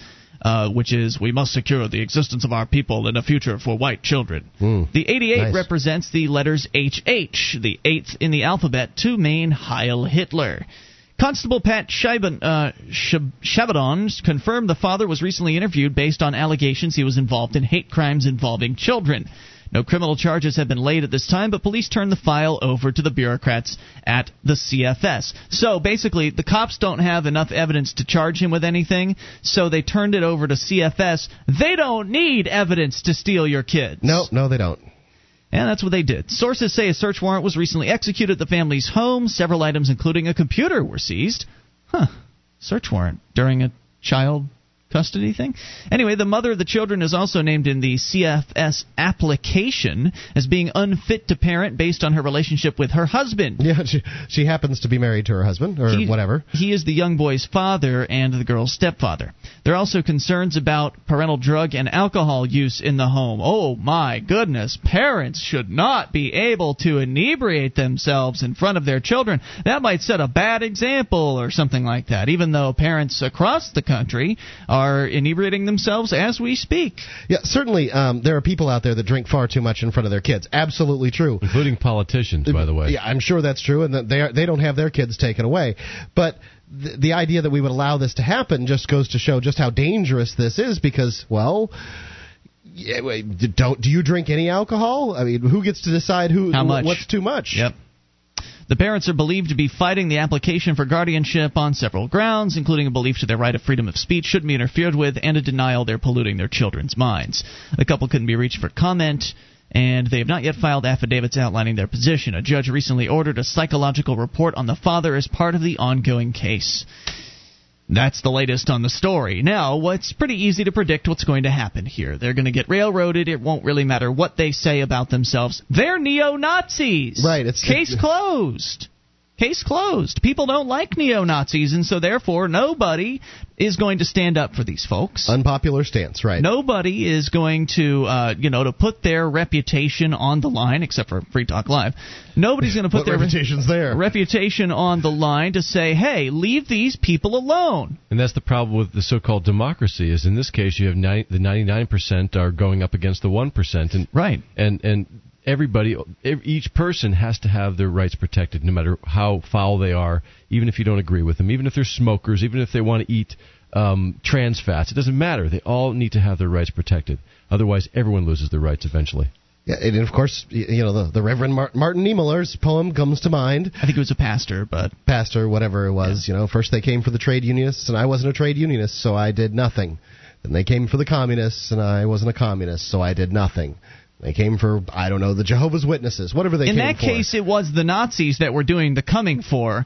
But now, in this case, the tables have turned, and now the Nazis are being came for. And so you could. Uh, it's not the same Nazis though. No, Yeah, that's they're- true. They're just a different uh, band of of Nazis.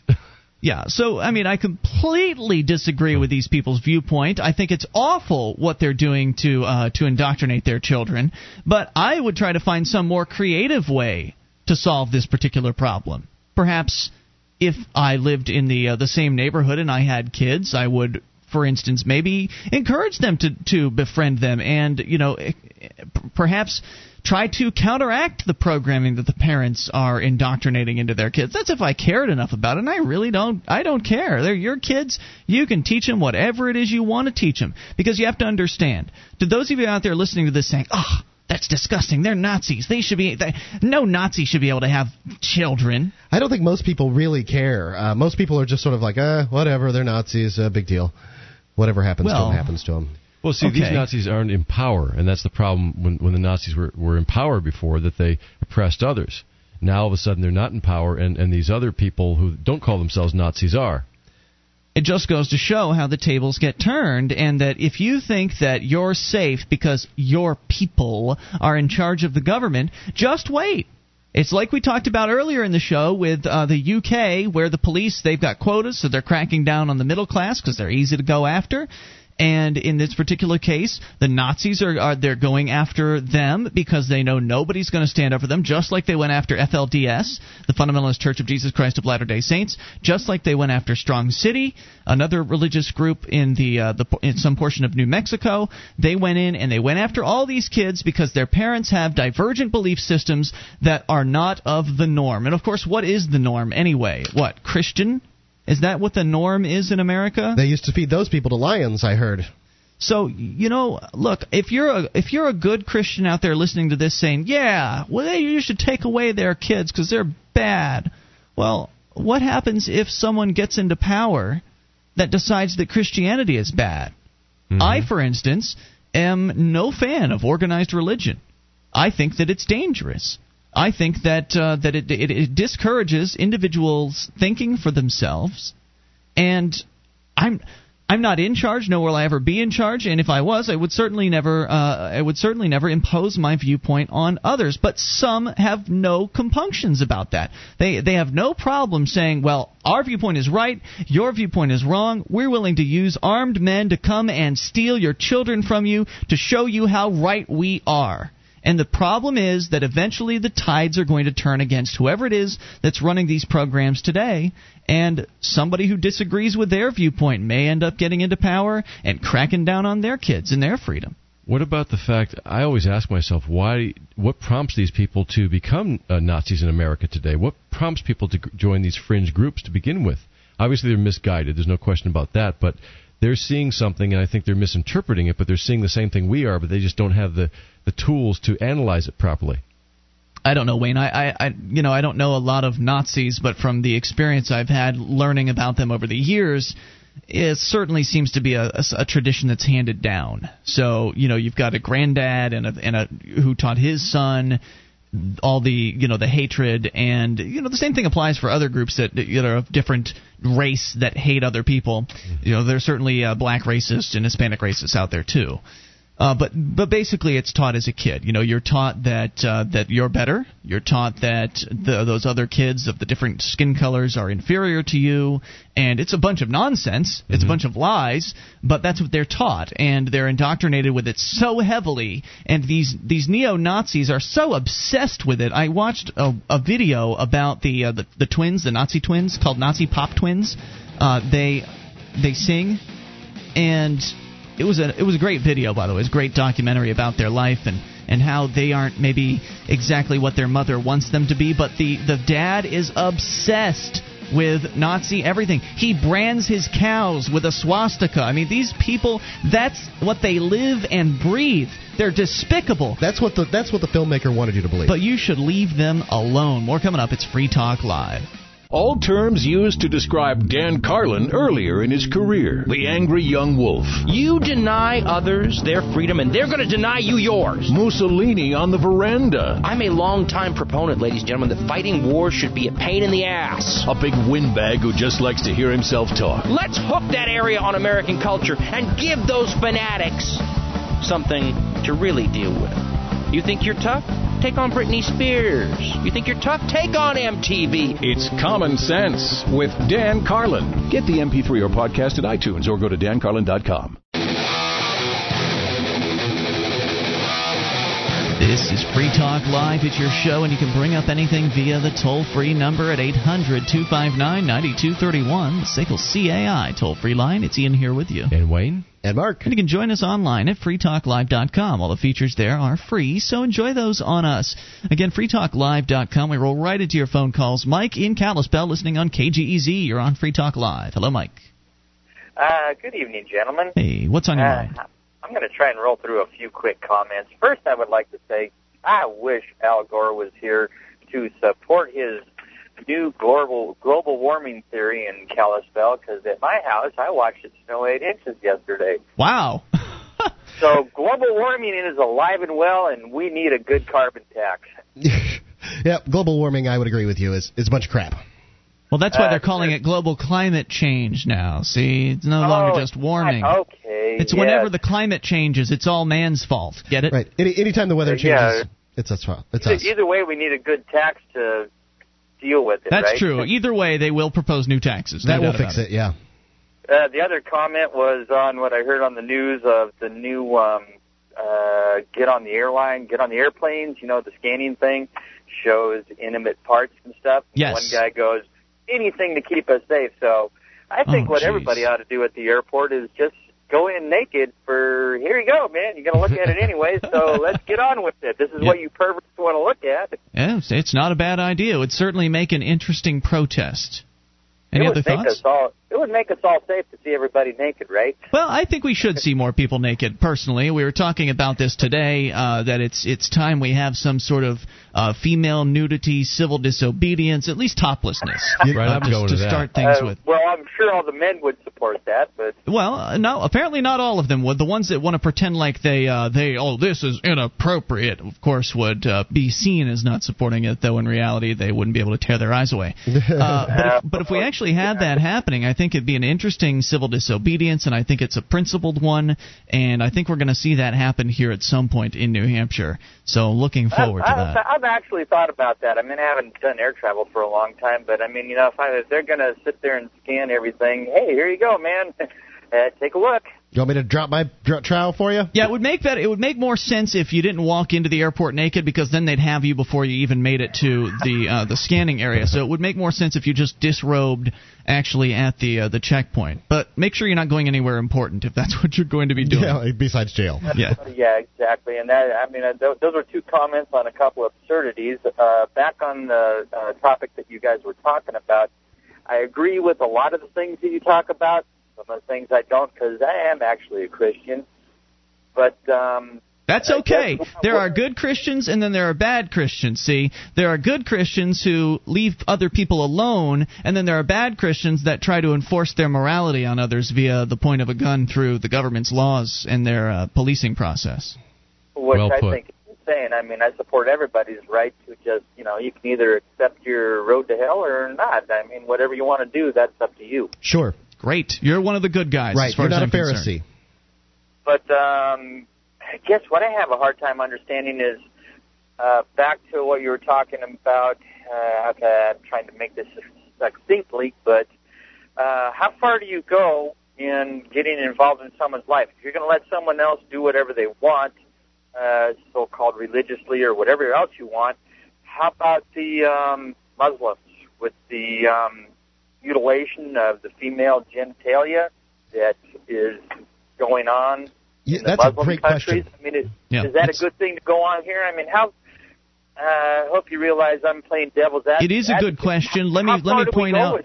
Before you go on. Let me point something out. There there are a lot of people in this country, many of them Christians, who uh, engage in a process of genital mutilation. It was done uh, to me, as a matter of fact. It, it was done to me also, Wayne. I don't know about you. It's called circumcision, and uh, Well, we're it's talking about something a lot different, though. it's a well, bit is different. it? Uh, Uh, the difference is, it's the It's my much difference, worse on the continuum. the difference is in degrees, my friend. Uh, you know, I, I agree with you that it's different. exactly. So uh, if if um, the mutilation has to do with uh, cutting the whole head off instead of the foreskin, would that be considered okay too? Uh, Look, I don't think under- either. Of, I don't think. degre- Yeah, I don't think either of that uh, is okay. And you know, you're doing something without someone's consent. Certainly, I, I disagree with that. Your question is how involved would I want to get in a situation like that? And, yeah, and how that's far how far do you want to let somebody go? right. Well, that's a question that I think each individual should answer for his and herself, instead of leaving it to some sort of you know democratic process where the majority gets to rule and decide things for other people's lives. If I know of someone in my life that is mutilating their children in some way or doing something that I consider inappropriate, I have various different avenues with which I can ostracize that person. I can stop allowing my children to spend time with them. I can stop being friendly with them. I can stop servicing them at my business. I can stop, you know, I can also encourage others to do the same thing. And if you really wanted to go further than that, I don't necessarily recommend this. But you could go and do what the cops do and CYD does, or CPS. You could go and kidnap the children for yourself, and then you could take No, them somewhere no, that. I don't. I wouldn't advocate that. I mean, look, look what they're doing. I mean, uh, in the Mormon children's case. So what do you think should be 400 done? 400 kids. So what, Um, let, let's let's say you know that your next door neighbor, you know, has genitally mutilated their children. What do you what do you do about that? I think there's just got to be. We got to have some kind of standard. I know Ian kind of uh, is an advocate. For What do you mean by that? A standard? What do you mean? Laws, laws, Yeah. rules, whatever. I mean, if there's no laws, if there's no rules, then it's uh, total anarchy. And But what if the children Uh, want to be mutilated? What if they what if they believe it's a good thing and that's going to get them closer to God? Well, it's like the three-year-old. Uh, I think it was a three, three or four-year-old, whatever. The people. Um, let's see if you remember this. There were parents that said that their daughter, I th- do believe it was, was saying she wanted to be a man. So they decided to give her a sex change at three or four years old. So Oh, I God. think we all agree that at uh, three or four years old, a child cannot make a rational decision. I would I would certainly agree with you. No doubt about it. And here's what I would suggest. You should go and live on a uh, a piece of property that has deed restrictions or private law, whatever you'd like to call it. You can call it deed restrictions, you can call it private law. Then, you know, in that world of private law, you can construct and create whatever sort of rules you want to as far as the behavior of your neighbors is concerned. And if you want to ban things like mutilation or hitting children or whatever it is that you consider uh, anathema to your belief system, it would no, it would not be allowed by punishment of whatever it is that you determine the punishment should be. And before one moves to that community, they have to agree upon those rules. Right, then you wouldn't have anyone around you that was doing those awful things, and you wouldn't have to be concerned with it. And then those who wanted to mutilate their children or whatever could go and live together in their own little, so- you know, their own little society. I'm going to take, by the way, I'm going to take the easy way out out on this. I'm going to call it a crime to um, generally mutilate. Uh, uh, So what's uh, so okay? So what do you do about it then? What do you do about it? Yeah. People that are cutting parts off of kids. It's awful. Um, I think we could. Uh, pr- we can find some kind of uh, punishment. Like what? Give it. Go ahead. Go out on a limb. Let's put them in jail. All right. Let's go talk to your mom first. Okay. Right, because she's guilty, isn't she? Yeah, I think that How about-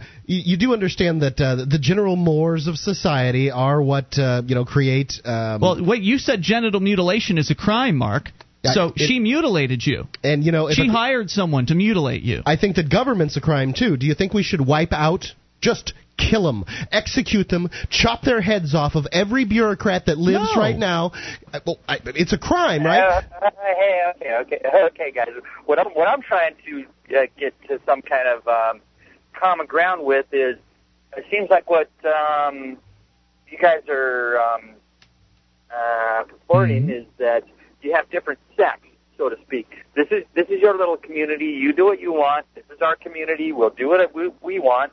But how on earth do you come with some kind of common ground? Let's say the community next to you is take whatever extreme that you want, and I, I mean, because you got to take things to a logical conclusion, right? Well, I that's- mean, that wouldn't be if your the community community. next to you has something really uh, out there. Uh, They're killing goats. They're sacrificing goats in front of children. How about that? yeah, whatever. I mean, whatever you want to do, and the and the sect next to them, is like you got to be kidding. I mean, we could get into some general area where everybody would just go, "Oh my God, that's insane." I want to keep talking about this. Hang on, we'll bring you back for more. 800 259 9231. There are all kinds of things that people do that I disagree with, that I vehemently disagree with, but I would never interfere with their lives in, in most of those cases. More coming up. Free Talk Live. This is Free Talk Live. It is your show, and you can bring up what you want via the toll free number at 800 259 9231. SACL CAI toll free line. It's Ian here with you. And Wayne. You And okay Mark. over there, Wayne?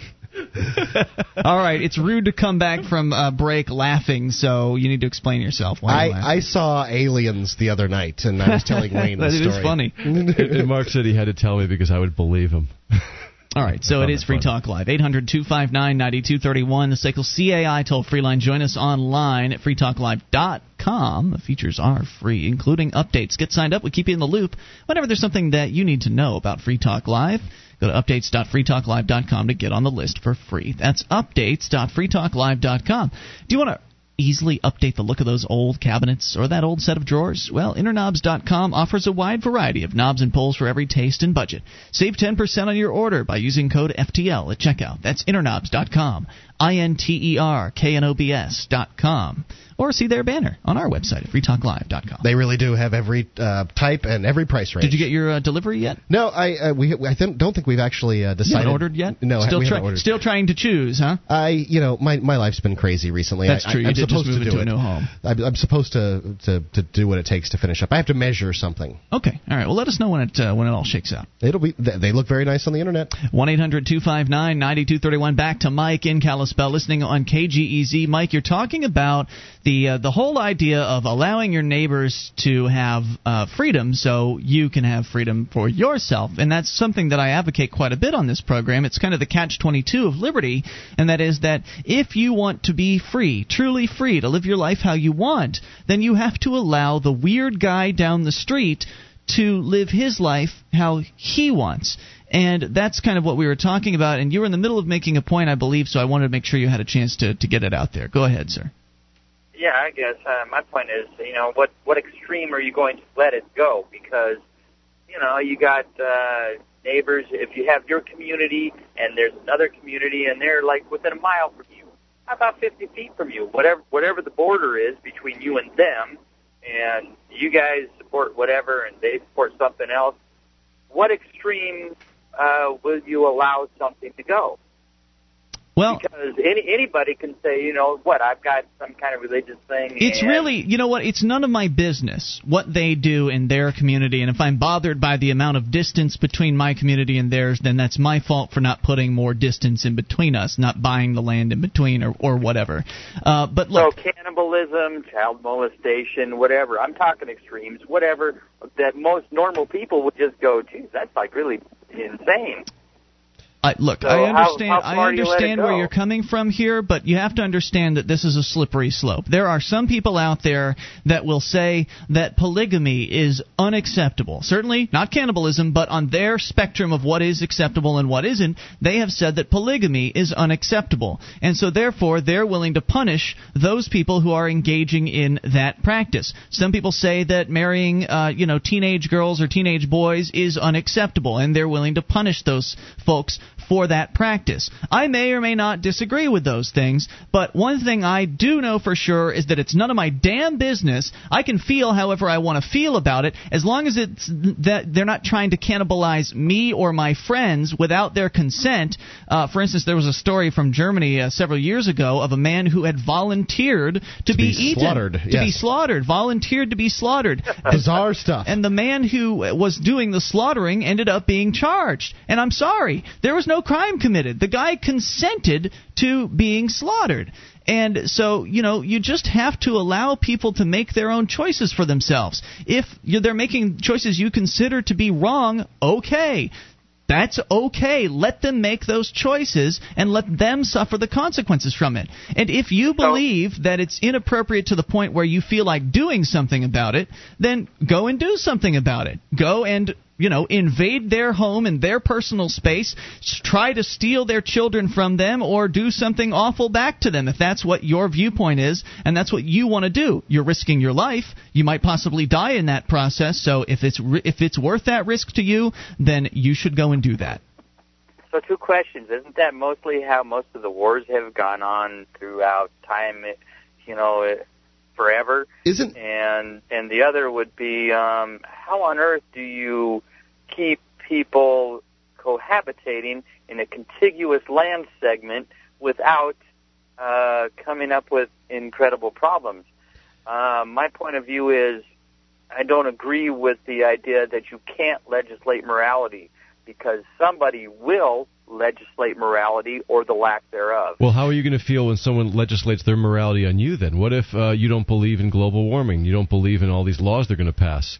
Uh, you know, like for example, the distribution of wealth, the forced redistribution of wealth is somebody else's value that might you might not agree with, but you're going to get it on yourself as well. How do you feel about that? Well, yeah, I mean, nobody likes having anything forced upon them that they don't either like or whatever, but somehow there will be legislation passed, whether we like it or whether we don't. I mean, we can all. What if there are no it's a great idea legislators? to- What if there are no legislations? Well, how do you get to that point? I mean, come on, there's a lot of Well, people. that's that's a great question. We explored that idea frequently on this program. I think that you get to that point by disobeying. I think that you get to that point by essentially not acknowledging the uh, the so-called legitimacy of those people calling themselves legislators. You can go ahead and legislate all you want, and I will continue to live my life how I want, just as I always have. I That's do what's what I do what's right based on my set of morals, hmm. not anyone else's. And I don't care what they write down on pieces of paper in Concord or Washington D.C. It's never affected the way I live my life. Well, you know, a lot of Christians homeschool their kids because they don't agree with the public school system, and I support their right to do that. And I support a lot of things they believe in. What if they outlaw homeschooling? Exactly. Yeah, you know, there's a lot of people out there that would like to do just that. You know, the one th- point that I would like to make on this is sort of counter um, what I was saying earlier is that, in fact, um, you know, j- just because we send guys with guns in that have uh, neat badges and funny hats in, um, in order to stop somebody, you know, to to punish somebody who has done, say, something horrible like uh, female genital mutilation to their child. However, we don't do it for male genital, um, genital mutilation. If we send someone in to stop, it's it's no different than the suggestion you made, Ian, of, of going in yourself with an armed, um, you know, a bit of an armed gang. Right, do You your just own dirty work. You're sending in an armed gang. That's right. And I you don't know- want to pay for that armed gang, by the way. The other th- thing is that people call in and always have to bring up the extreme. And- That's true. And that's an But the, obfuscation. the extreme uh, t- tends to be true. Yeah, well, they, they are, Hey, but well, in, in well, a way, it's an how about obfuscation. How about something that's not quite as extreme? I've heard you guys use the example of road repair. You know, fire department is something that we all agree on. That's a great thing, but if you can't agree on an extreme portion of things or some kind of rule of conduct, laws, whatever you want to call it, how on earth are we going to um, agree on we need a pothole? We don't have to. See, out. well, look, Mike. Let me see if I can uh, make this clear because we're short on time. We got to move to other calls. But we don't have to agree. We don't all agree in the marketplace. I, for instance, use Old Spice deodorant. Mark, what do you use? Degree. Degree. Wayne, what do you use? None. We don't all have to agree on everything in order to have society function in the best possible, most efficient way. The marketplace automatically does these things. The things you mentioned, fire department, for instance, are what are commonly concern, uh, considered today as you know public utilities. And the fact is, Fire protection is a valuable service that can be offered in the marketplace. Roads are a valuable product that can be offered in the marketplace, and each individual uh, customer can get exactly what they want. That's what the marketplace does. There doesn't have to be any sort of collective decision making process at all to make this happen. And I'd like to thank you for the call tonight. you can call tomorrow. We'll talk more about what you want at that time. we got to get to other calls. 800 259 9231. It is Free Talk Live. With your help, we can spread the message of liberty around the world. Consider becoming a Free Talk Live amplifier for just $3 a month now at amp.freetalklive.com. If you can't afford it, keep enjoying us for free. If you can spare the three, visit amp.freetalklive.com. This is Free Talk Live. It's your show, and you can bring up what you want via the toll free number at 800 259 9231, the SACL CAI toll free line. It is Ian here with you. And Wayne? And Mark. And you can join us online at freetalklive.com. All the features there are free, so enjoy those on us. Again, that is freetalklive.com. 800 259 9231. Plus, I'm going to tell you about Freedom Engineering, where in Chapter 5, Freedom Engineering, and an, online anarcho capitalist adventure series, Tad Galahad catches something in his spam can. Go to freedom engineering.com. That's freedom engineering.com. You know, actually, I've got the uh, the copy for uh, chapter six. Would you like to hear it? What, the, the entire chapter? Well, just the copy for it. Uh, just the you know the, oh, the, the ad, teaser. Yeah. the advertisement. In chapter six, Subterranean, Tad Galahad goes to hell. In hell, he finds nanobots, killbots, sexbots, supermodel clones, immortality, and a rocket ride off this pale blue dot. FreedomEngineering.com. Sounds like fun. Freedom-engineering.com. Uh, we continue here with Key in Pennsylvania on the amp line. Hello, Key. Oh, hello, guys. How are you? Hey, what's on your mind tonight? I was listening to a podcast, and it kind of goes with the theme of tonight. Um, you were talking about traffic laws and how people probably wouldn't run stoplights because they wouldn't want to get killed. Um, that sort of thing. Mhm. But what I what I was thinking, maybe devil's advocate, I don't know. But what I was thinking of, it also it helps people that won't take advantage of other people. Like, you ever have a, a, a traffic light be out and you can't get across the street because no one's stopping to let you across? Mm-hmm. It, it makes order Well, um, in, in the way things work. I would agree with you on, in, in that point that it could be difficult for a pedestrian who doesn't have the uh, the weight and the uh, the urgency that a vehicle has. It would be difficult for a pedestrian to get across. But they've tried this. Uh, as a matter of fact, all you need to do is go to one of these third world countries where they don't have any traffic rules at all. They have no traffic cops, and you'll see that you know people want to protect their vehicles and they don't want to get into accidents and they don't want to have to deal with uh, you know repairs and all that other stuff. So they they manage to get through intersections and all that stuff on their own. However, you're when you're dealing with uh, you know you're on a bicycle or, or by yourself. The marketplace would probably have to come up with um, systems to get uh, pedestrians from one side of the street to the other, and I, I I dare say that businesses would do what it takes to get you to their business in the same way that they have parking lots. A parking lot's a big expense. It is not cheap to pave a bunch, bunch of ground, put in those little bumper things, and uh, you know all the lanes and the p- paint and all that stuff that goes into a parking lot. But they do it because they know that people that uh, buy there want to drive cars there. They expect that. Th- Sure. It's it's not a revenue center. They're not get they're not renting those spots uh, for It's just a cost money. to do business. It's just a cost to do business, and I think that there very well could be you know little people bridges or tunnels underneath Sure. roads, and uh, you know Who knows what the marketplace would who come knows? up with? They would come up with something. And we also know that uh, people, uh, when they have private property, can set rules. So it's not to say there would be no rules on private roads. Uh, there certainly okay, would. but if somebody's if somebody's driving down the road and I don't know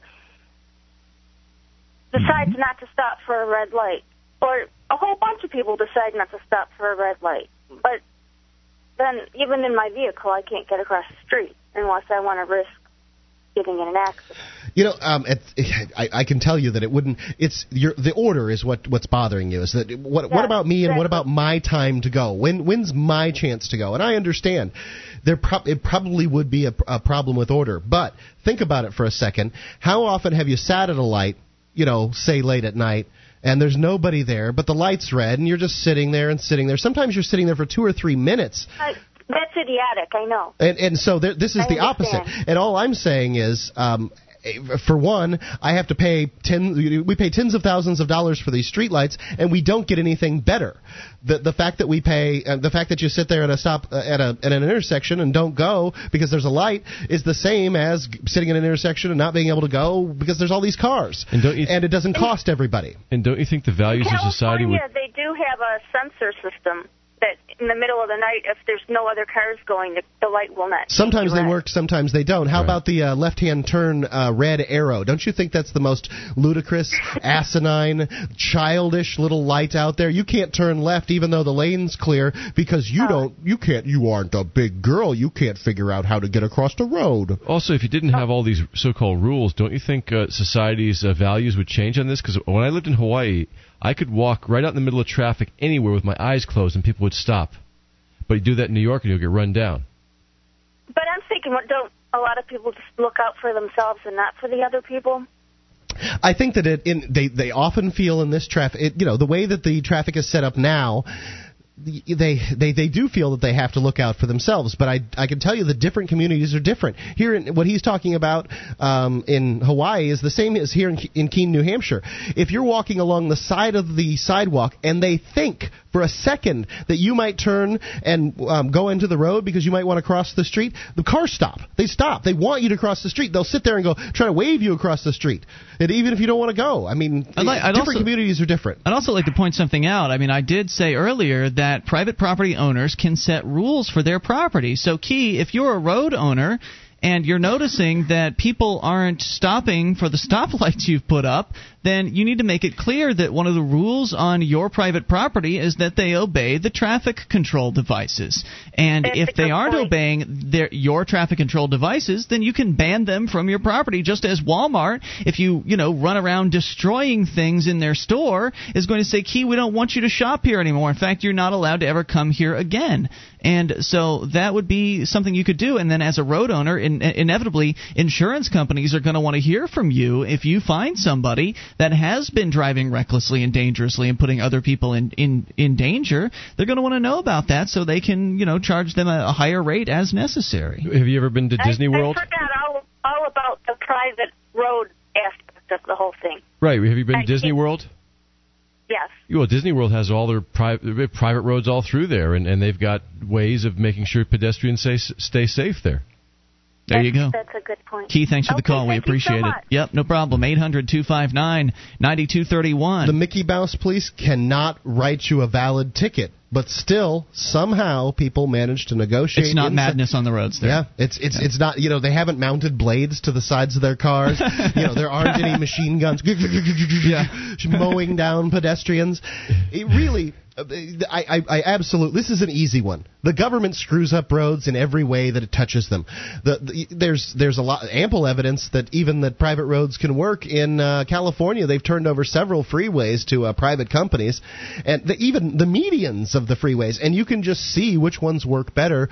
People are willing to pay to be able to move along faster uh, on a, a superior road.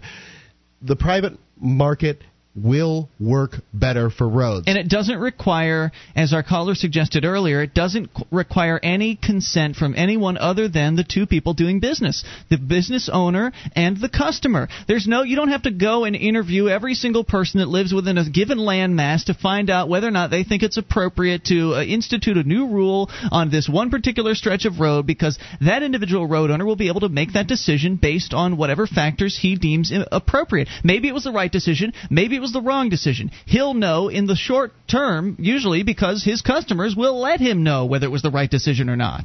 You know, here's another point about the whole road situation. Is that when I was growing up and I first learned to drive, I took driver's ed at public school, you know, and they, tell you the first thing to do when you have an accident is call the police and get a police report. And then when I moved to another uh, another state, another city, whatever it was, uh, I, I was rear-ended, and the cops never came. Oh my goodness, what am I going to do? The cops never came. Well, I called my insurance company, gave him my statement, um, got the name and address of and insurance information from the other guy, uh, and they could they could take pictures of the cars. They could figure out what happened, and without any cops, lo and behold, they figured out who was at fault and who gets How about paid. that? I thought you were going to say you had a flat on your uh, uh, horseless carriage. we go to Mike in Illinois. You're on Free Talk Live. Hello, Mike. Hey guys. Hey, what's on your mind? Oh, okay. I had a couple things. Uh, I just wanted to respond to the uh, last call about the traffic lights. And uh, have you ever noticed that uh, when there's an accident, somebody runs a red light and smashes into somebody, and they interview the person who got hit? It's always the same story. It's like, oh, I didn't even see him coming. Sure. And why didn't they see him coming? Because they trusted in that green light. They didn't even Hmm. bother looking left or right. They weren't paying attention. went. That's a great point. I know you had something else, so hang on. We're going to bring you back. 800 259 9231. Take control of the airwaves even in these remaining moments. This is Free Talk Live.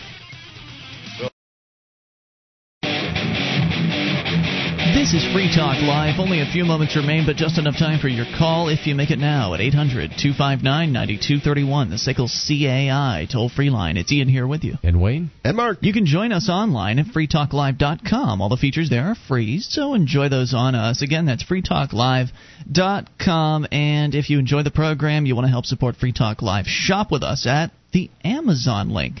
You go to amazon.freetalklive.com, and when you enter Amazon through that link, Free Talk Live will get a percentage of your purchase. So you can order in any category, 41 categories to shop in there at Amazon. They've got virtually anything you might need in life.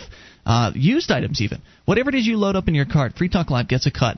Uh, by the way, you won't see it taken out. You won't see any sort of percentage or acknowledgement that it's going to Free Talk Live. But trust us, if you enter through Amazon.freetalklive.com, we get a cut. So do your shopping at Amazon.freetalklive.com. And what mischief is the Iron Fist of the State up to lately? And what the hell's an amphibious rotini monster? AnarchyInYourHead.com is a webcomic about the philosophy of freedom in its purest form. Check in every Friday for a new strip and find bonus material throughout the week. All at AnarchyInYourHead.com. That's AnarchyInYourHead.com. As we go back to Mike in Illinois. Mike, you're back on Free Talk Live. Go ahead, sir. Hey, hey. Yeah, I uh, wanted to finish up that last uh, comment I was making. The only other uh, country I've ever been to to see their traffic laws is uh, Manila City in the Philippines. Mm-hmm. And there's a lot of areas where they have uh, brownouts, they call them. It's like a blackout, but not very long, because their electrical system is so screwed up there. Okay. And uh, and a lot of times there's no traffic lights, no traffic, no stop signs, nothing. But somehow they seem to get by just fine, and it was amazing seeing it because you'll see nobody really stopping. Everybody kind of just goes around each other, and it's like this unspoken law that It's like everybody watching kinda ants. knows. It's like watching ants, uh, you know, interact with one another. It's, it seems Exactly, chaotic, but there is a uh, there is some sort of a voluntary order going on there, some Yeah, it's natural order. Yeah, we were discussing. Yeah, discussing. it's like you drive out in the country uh, around here, where where I live. Uh, there's a lot of country con- uh, country roads, and it's there's no law, but it's an, uh, kind of an unspoken law that everybody that drives out there knows. The east-west roads, they uh, give they give way to the north-south running roads. So if you're and there's no stop signs out there. Mm-hmm. So you know you're driving across, and you know you see a car coming north and south, and you're going east and west. You you just give way to them, and it's you know it works out fine. I never I've never seen an accident. You know, people wouldn't believe you for a second that uh, there are places in the United States where there are no stop signs. They just wouldn't believe you. You- they- they You're just- right. You're they- probably right about that. They just that. simply don't. It, it's it's not their world, so they can't imagine how in the world cars could manage to get through an intersection without this happening. But I'll tell you, during the hurricanes in Florida, it's happened more than one time um, for Ian and I. You, you know, the lights Yeah. go out and and people are still going about their little business and yeah every once in a while some jerk will jump out and when it's not his turn but so what Right, but Yeah. generally they take turns, don't they? I mean, yeah they sure, do Yeah. Well, people understand. For the most part, people are reasonable with one another, and they understand that everyone's trying to get somewhere, and so they manage to cooperate in some wonderful way that allows that to happen. When Key called in earlier, she made it sound like, you know, the place she lives, everyone's a jerk, and no one's going to allow anybody into uh, their lane of traffic, that sort of thing. And look, if that's really a place where you're living, maybe you should move. well uh, Exactly. you know and another point is is that the jerks drive like jerks. And jerks get in wrecks. And uh, people Yeah. that get in wrecks their uh, auto insurance will go up and those people will have to they'll be obligated to pay for the, any accidents that they cause uh, you know because the other just as you said uh, insurance companies can figure out who did what pretty easily by the evidence uh, on hand. So the one insurance company will pay the uh, the, the other insurance company and and your, your bills are taken care of from that standpoint. And the jerk his rates go up. He's punished. There's no reason to write a uh, you know $150 fifty dollar check to the police for running a stoplight when you um, hurt somebody. It's the person who got hurt. They need to be compensated. The police didn't get hurt. We're also stuck in this paradigm of lights and, and stop signs. And here in Keene, they've they've actually eliminated a few intersections by creating these roundabouts or rotaries, which don't have consist with any lights at all, and, and traffic just flows, and people let each other through, and it works the same way. And the marketplace could come up with something like that as well if we didn't have that type of, of uh, bureaucratic Absolutely. control. No oh, yeah, about half the road rage is just sitting there waiting for a to go left on a red light. God, you know, when there's no annoying. traffic coming. Oh, I just go. 20 minutes. Uh, yeah, I'll just go at this point. Like you oh, know, I, I do used to. too. Oh, I'm sorry. I'm sorry to interrupt you, but I gotta. I before I forget, I Yes, gotta sir. let you know what happened to me in that exact same situation. They actually had a malfunctioning left turn signal light. Mhm. I sat there for almost a half an hour. I My usually would have, uh, and it never changed. So I, I came to the conclusion that there was something wrong with the light. So I went, and over across the street at the Olive Garden, there was a cop. Oh no. Me. Yeah, so he pulled me over. This happened just last week. This had I didn't even think I didn't even remember this till just now.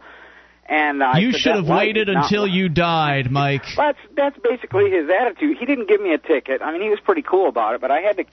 I said, "Look, I mean, what was I supposed to do? Sit there till, you know, it was about nine o'clock p.m. What I supposed to sit there till morning? I mean, and he and he kind of backed up and like took a deep breath and was like, "Well, yeah, just go on." I'm like, well, I did. yeah, what do you say to that? Well, I I, did, know. and you wouldn't Come let on. me. I'm not leaving until you apologize for that light, officer. I consider you Right. responsible for that light. You work for this organization. I'm not leaving until I get an apology. Hey, Mike. exactly. I'm not leaving. Thank you for the call, dude. We appreciate hearing from you tonight. 800 259 9231, the SACL CAI toll free line. Uh, want to jump in? So we uh, we've exhausted the calls. Want to jump into a topic that uh, we discussed last night on the show while you were sitting in the room, Mark, and you didn't have a chance to chime in because you weren't on the air at that time. Uh, but it was about pantheism, and uh, Daniel had emailed in asking questions uh, about you know what caused this transformation and uh, why you know why am I a pantheist now instead of an atheist? And since you and I have similar uh, belief systems, and I don't know if Wayne wants to chime in on this, I don't really know what your belief system is, Wayne. Uh, but you know what caused your transformation, Mark? In, into uh, pantheism? Yeah. Well, um, I guess you, it, you it- believe in the uh, the It started slowly, you know. In, in prison, I, I, I wanted to get out really bad, so I was I decided I'm going to read my Bible and Jesus will get me out of prison, and he didn't. And um, you know that does that's an unrealistic view of uh, how religion would go. Mhm. And I just sort of realized that um, you know different people in different places they have religions and they've touched this thing called God or spirituality or whatever it is that they you know the, the, this this this thing out there um, with with their souls and and they have identified it somehow and they've told stories about it and I I called it the sc- cosmic soup ladle theory because I was explaining it to somebody what I was thinking and I happen to have a soup ladle nearby so I said you know if you touched this thing and you just touched it for a moment you'd feel the curved end of it and I might feel the the spoon shaped portion and we'd talk about bif- different pieces of it. And so it, it it sort of evolved from there. I realized that you know, calling people bad and wrong about their religion and saying, um, you know, that the, the part you're seeing is is is not the the right part, or, or and, and wanting to to hurt them over you know their religious belief or or shunning them over their religious be- belief is just doesn't make any sense to me, and I just don't think I'd want to be uh, ruled by a god or, or, or you know have a god that that would send somebody to hell and you know, Right. things I- just sort of evolve from there. Yeah, I like the idea. I mean, I, I when I rejected organized religion and re- religion in general, I figured atheism was the logical place to go to. But I've never really liked the idea of believing in nothing. I, I like the idea of believing that And there's you a, really only said I don't know. It's, uh, like you called yourself an atheist, but your your statements were always I don't know. Well, I did know that I didn't believe in their gods. I knew that. Mm-hmm. Yeah. And uh, so, but I do like the idea of believing in something greater, that there is something else out there. But I don't like the idea of this sort of uh, monotheistic religious belief system that we see so widespread today that there is one God and he determines what is right, what is wrong. He's always watching to determine whether or not you're obeying him. And, making his you know, list, checking it Right. twice. I don't like the authoritarian model of God, essentially. And the the pantheist belief says that we're all God. Basically, and that we can do whatever it is that we want to do. And I, I've certainly seen evidence of that, you know, the law of attraction and all that stuff.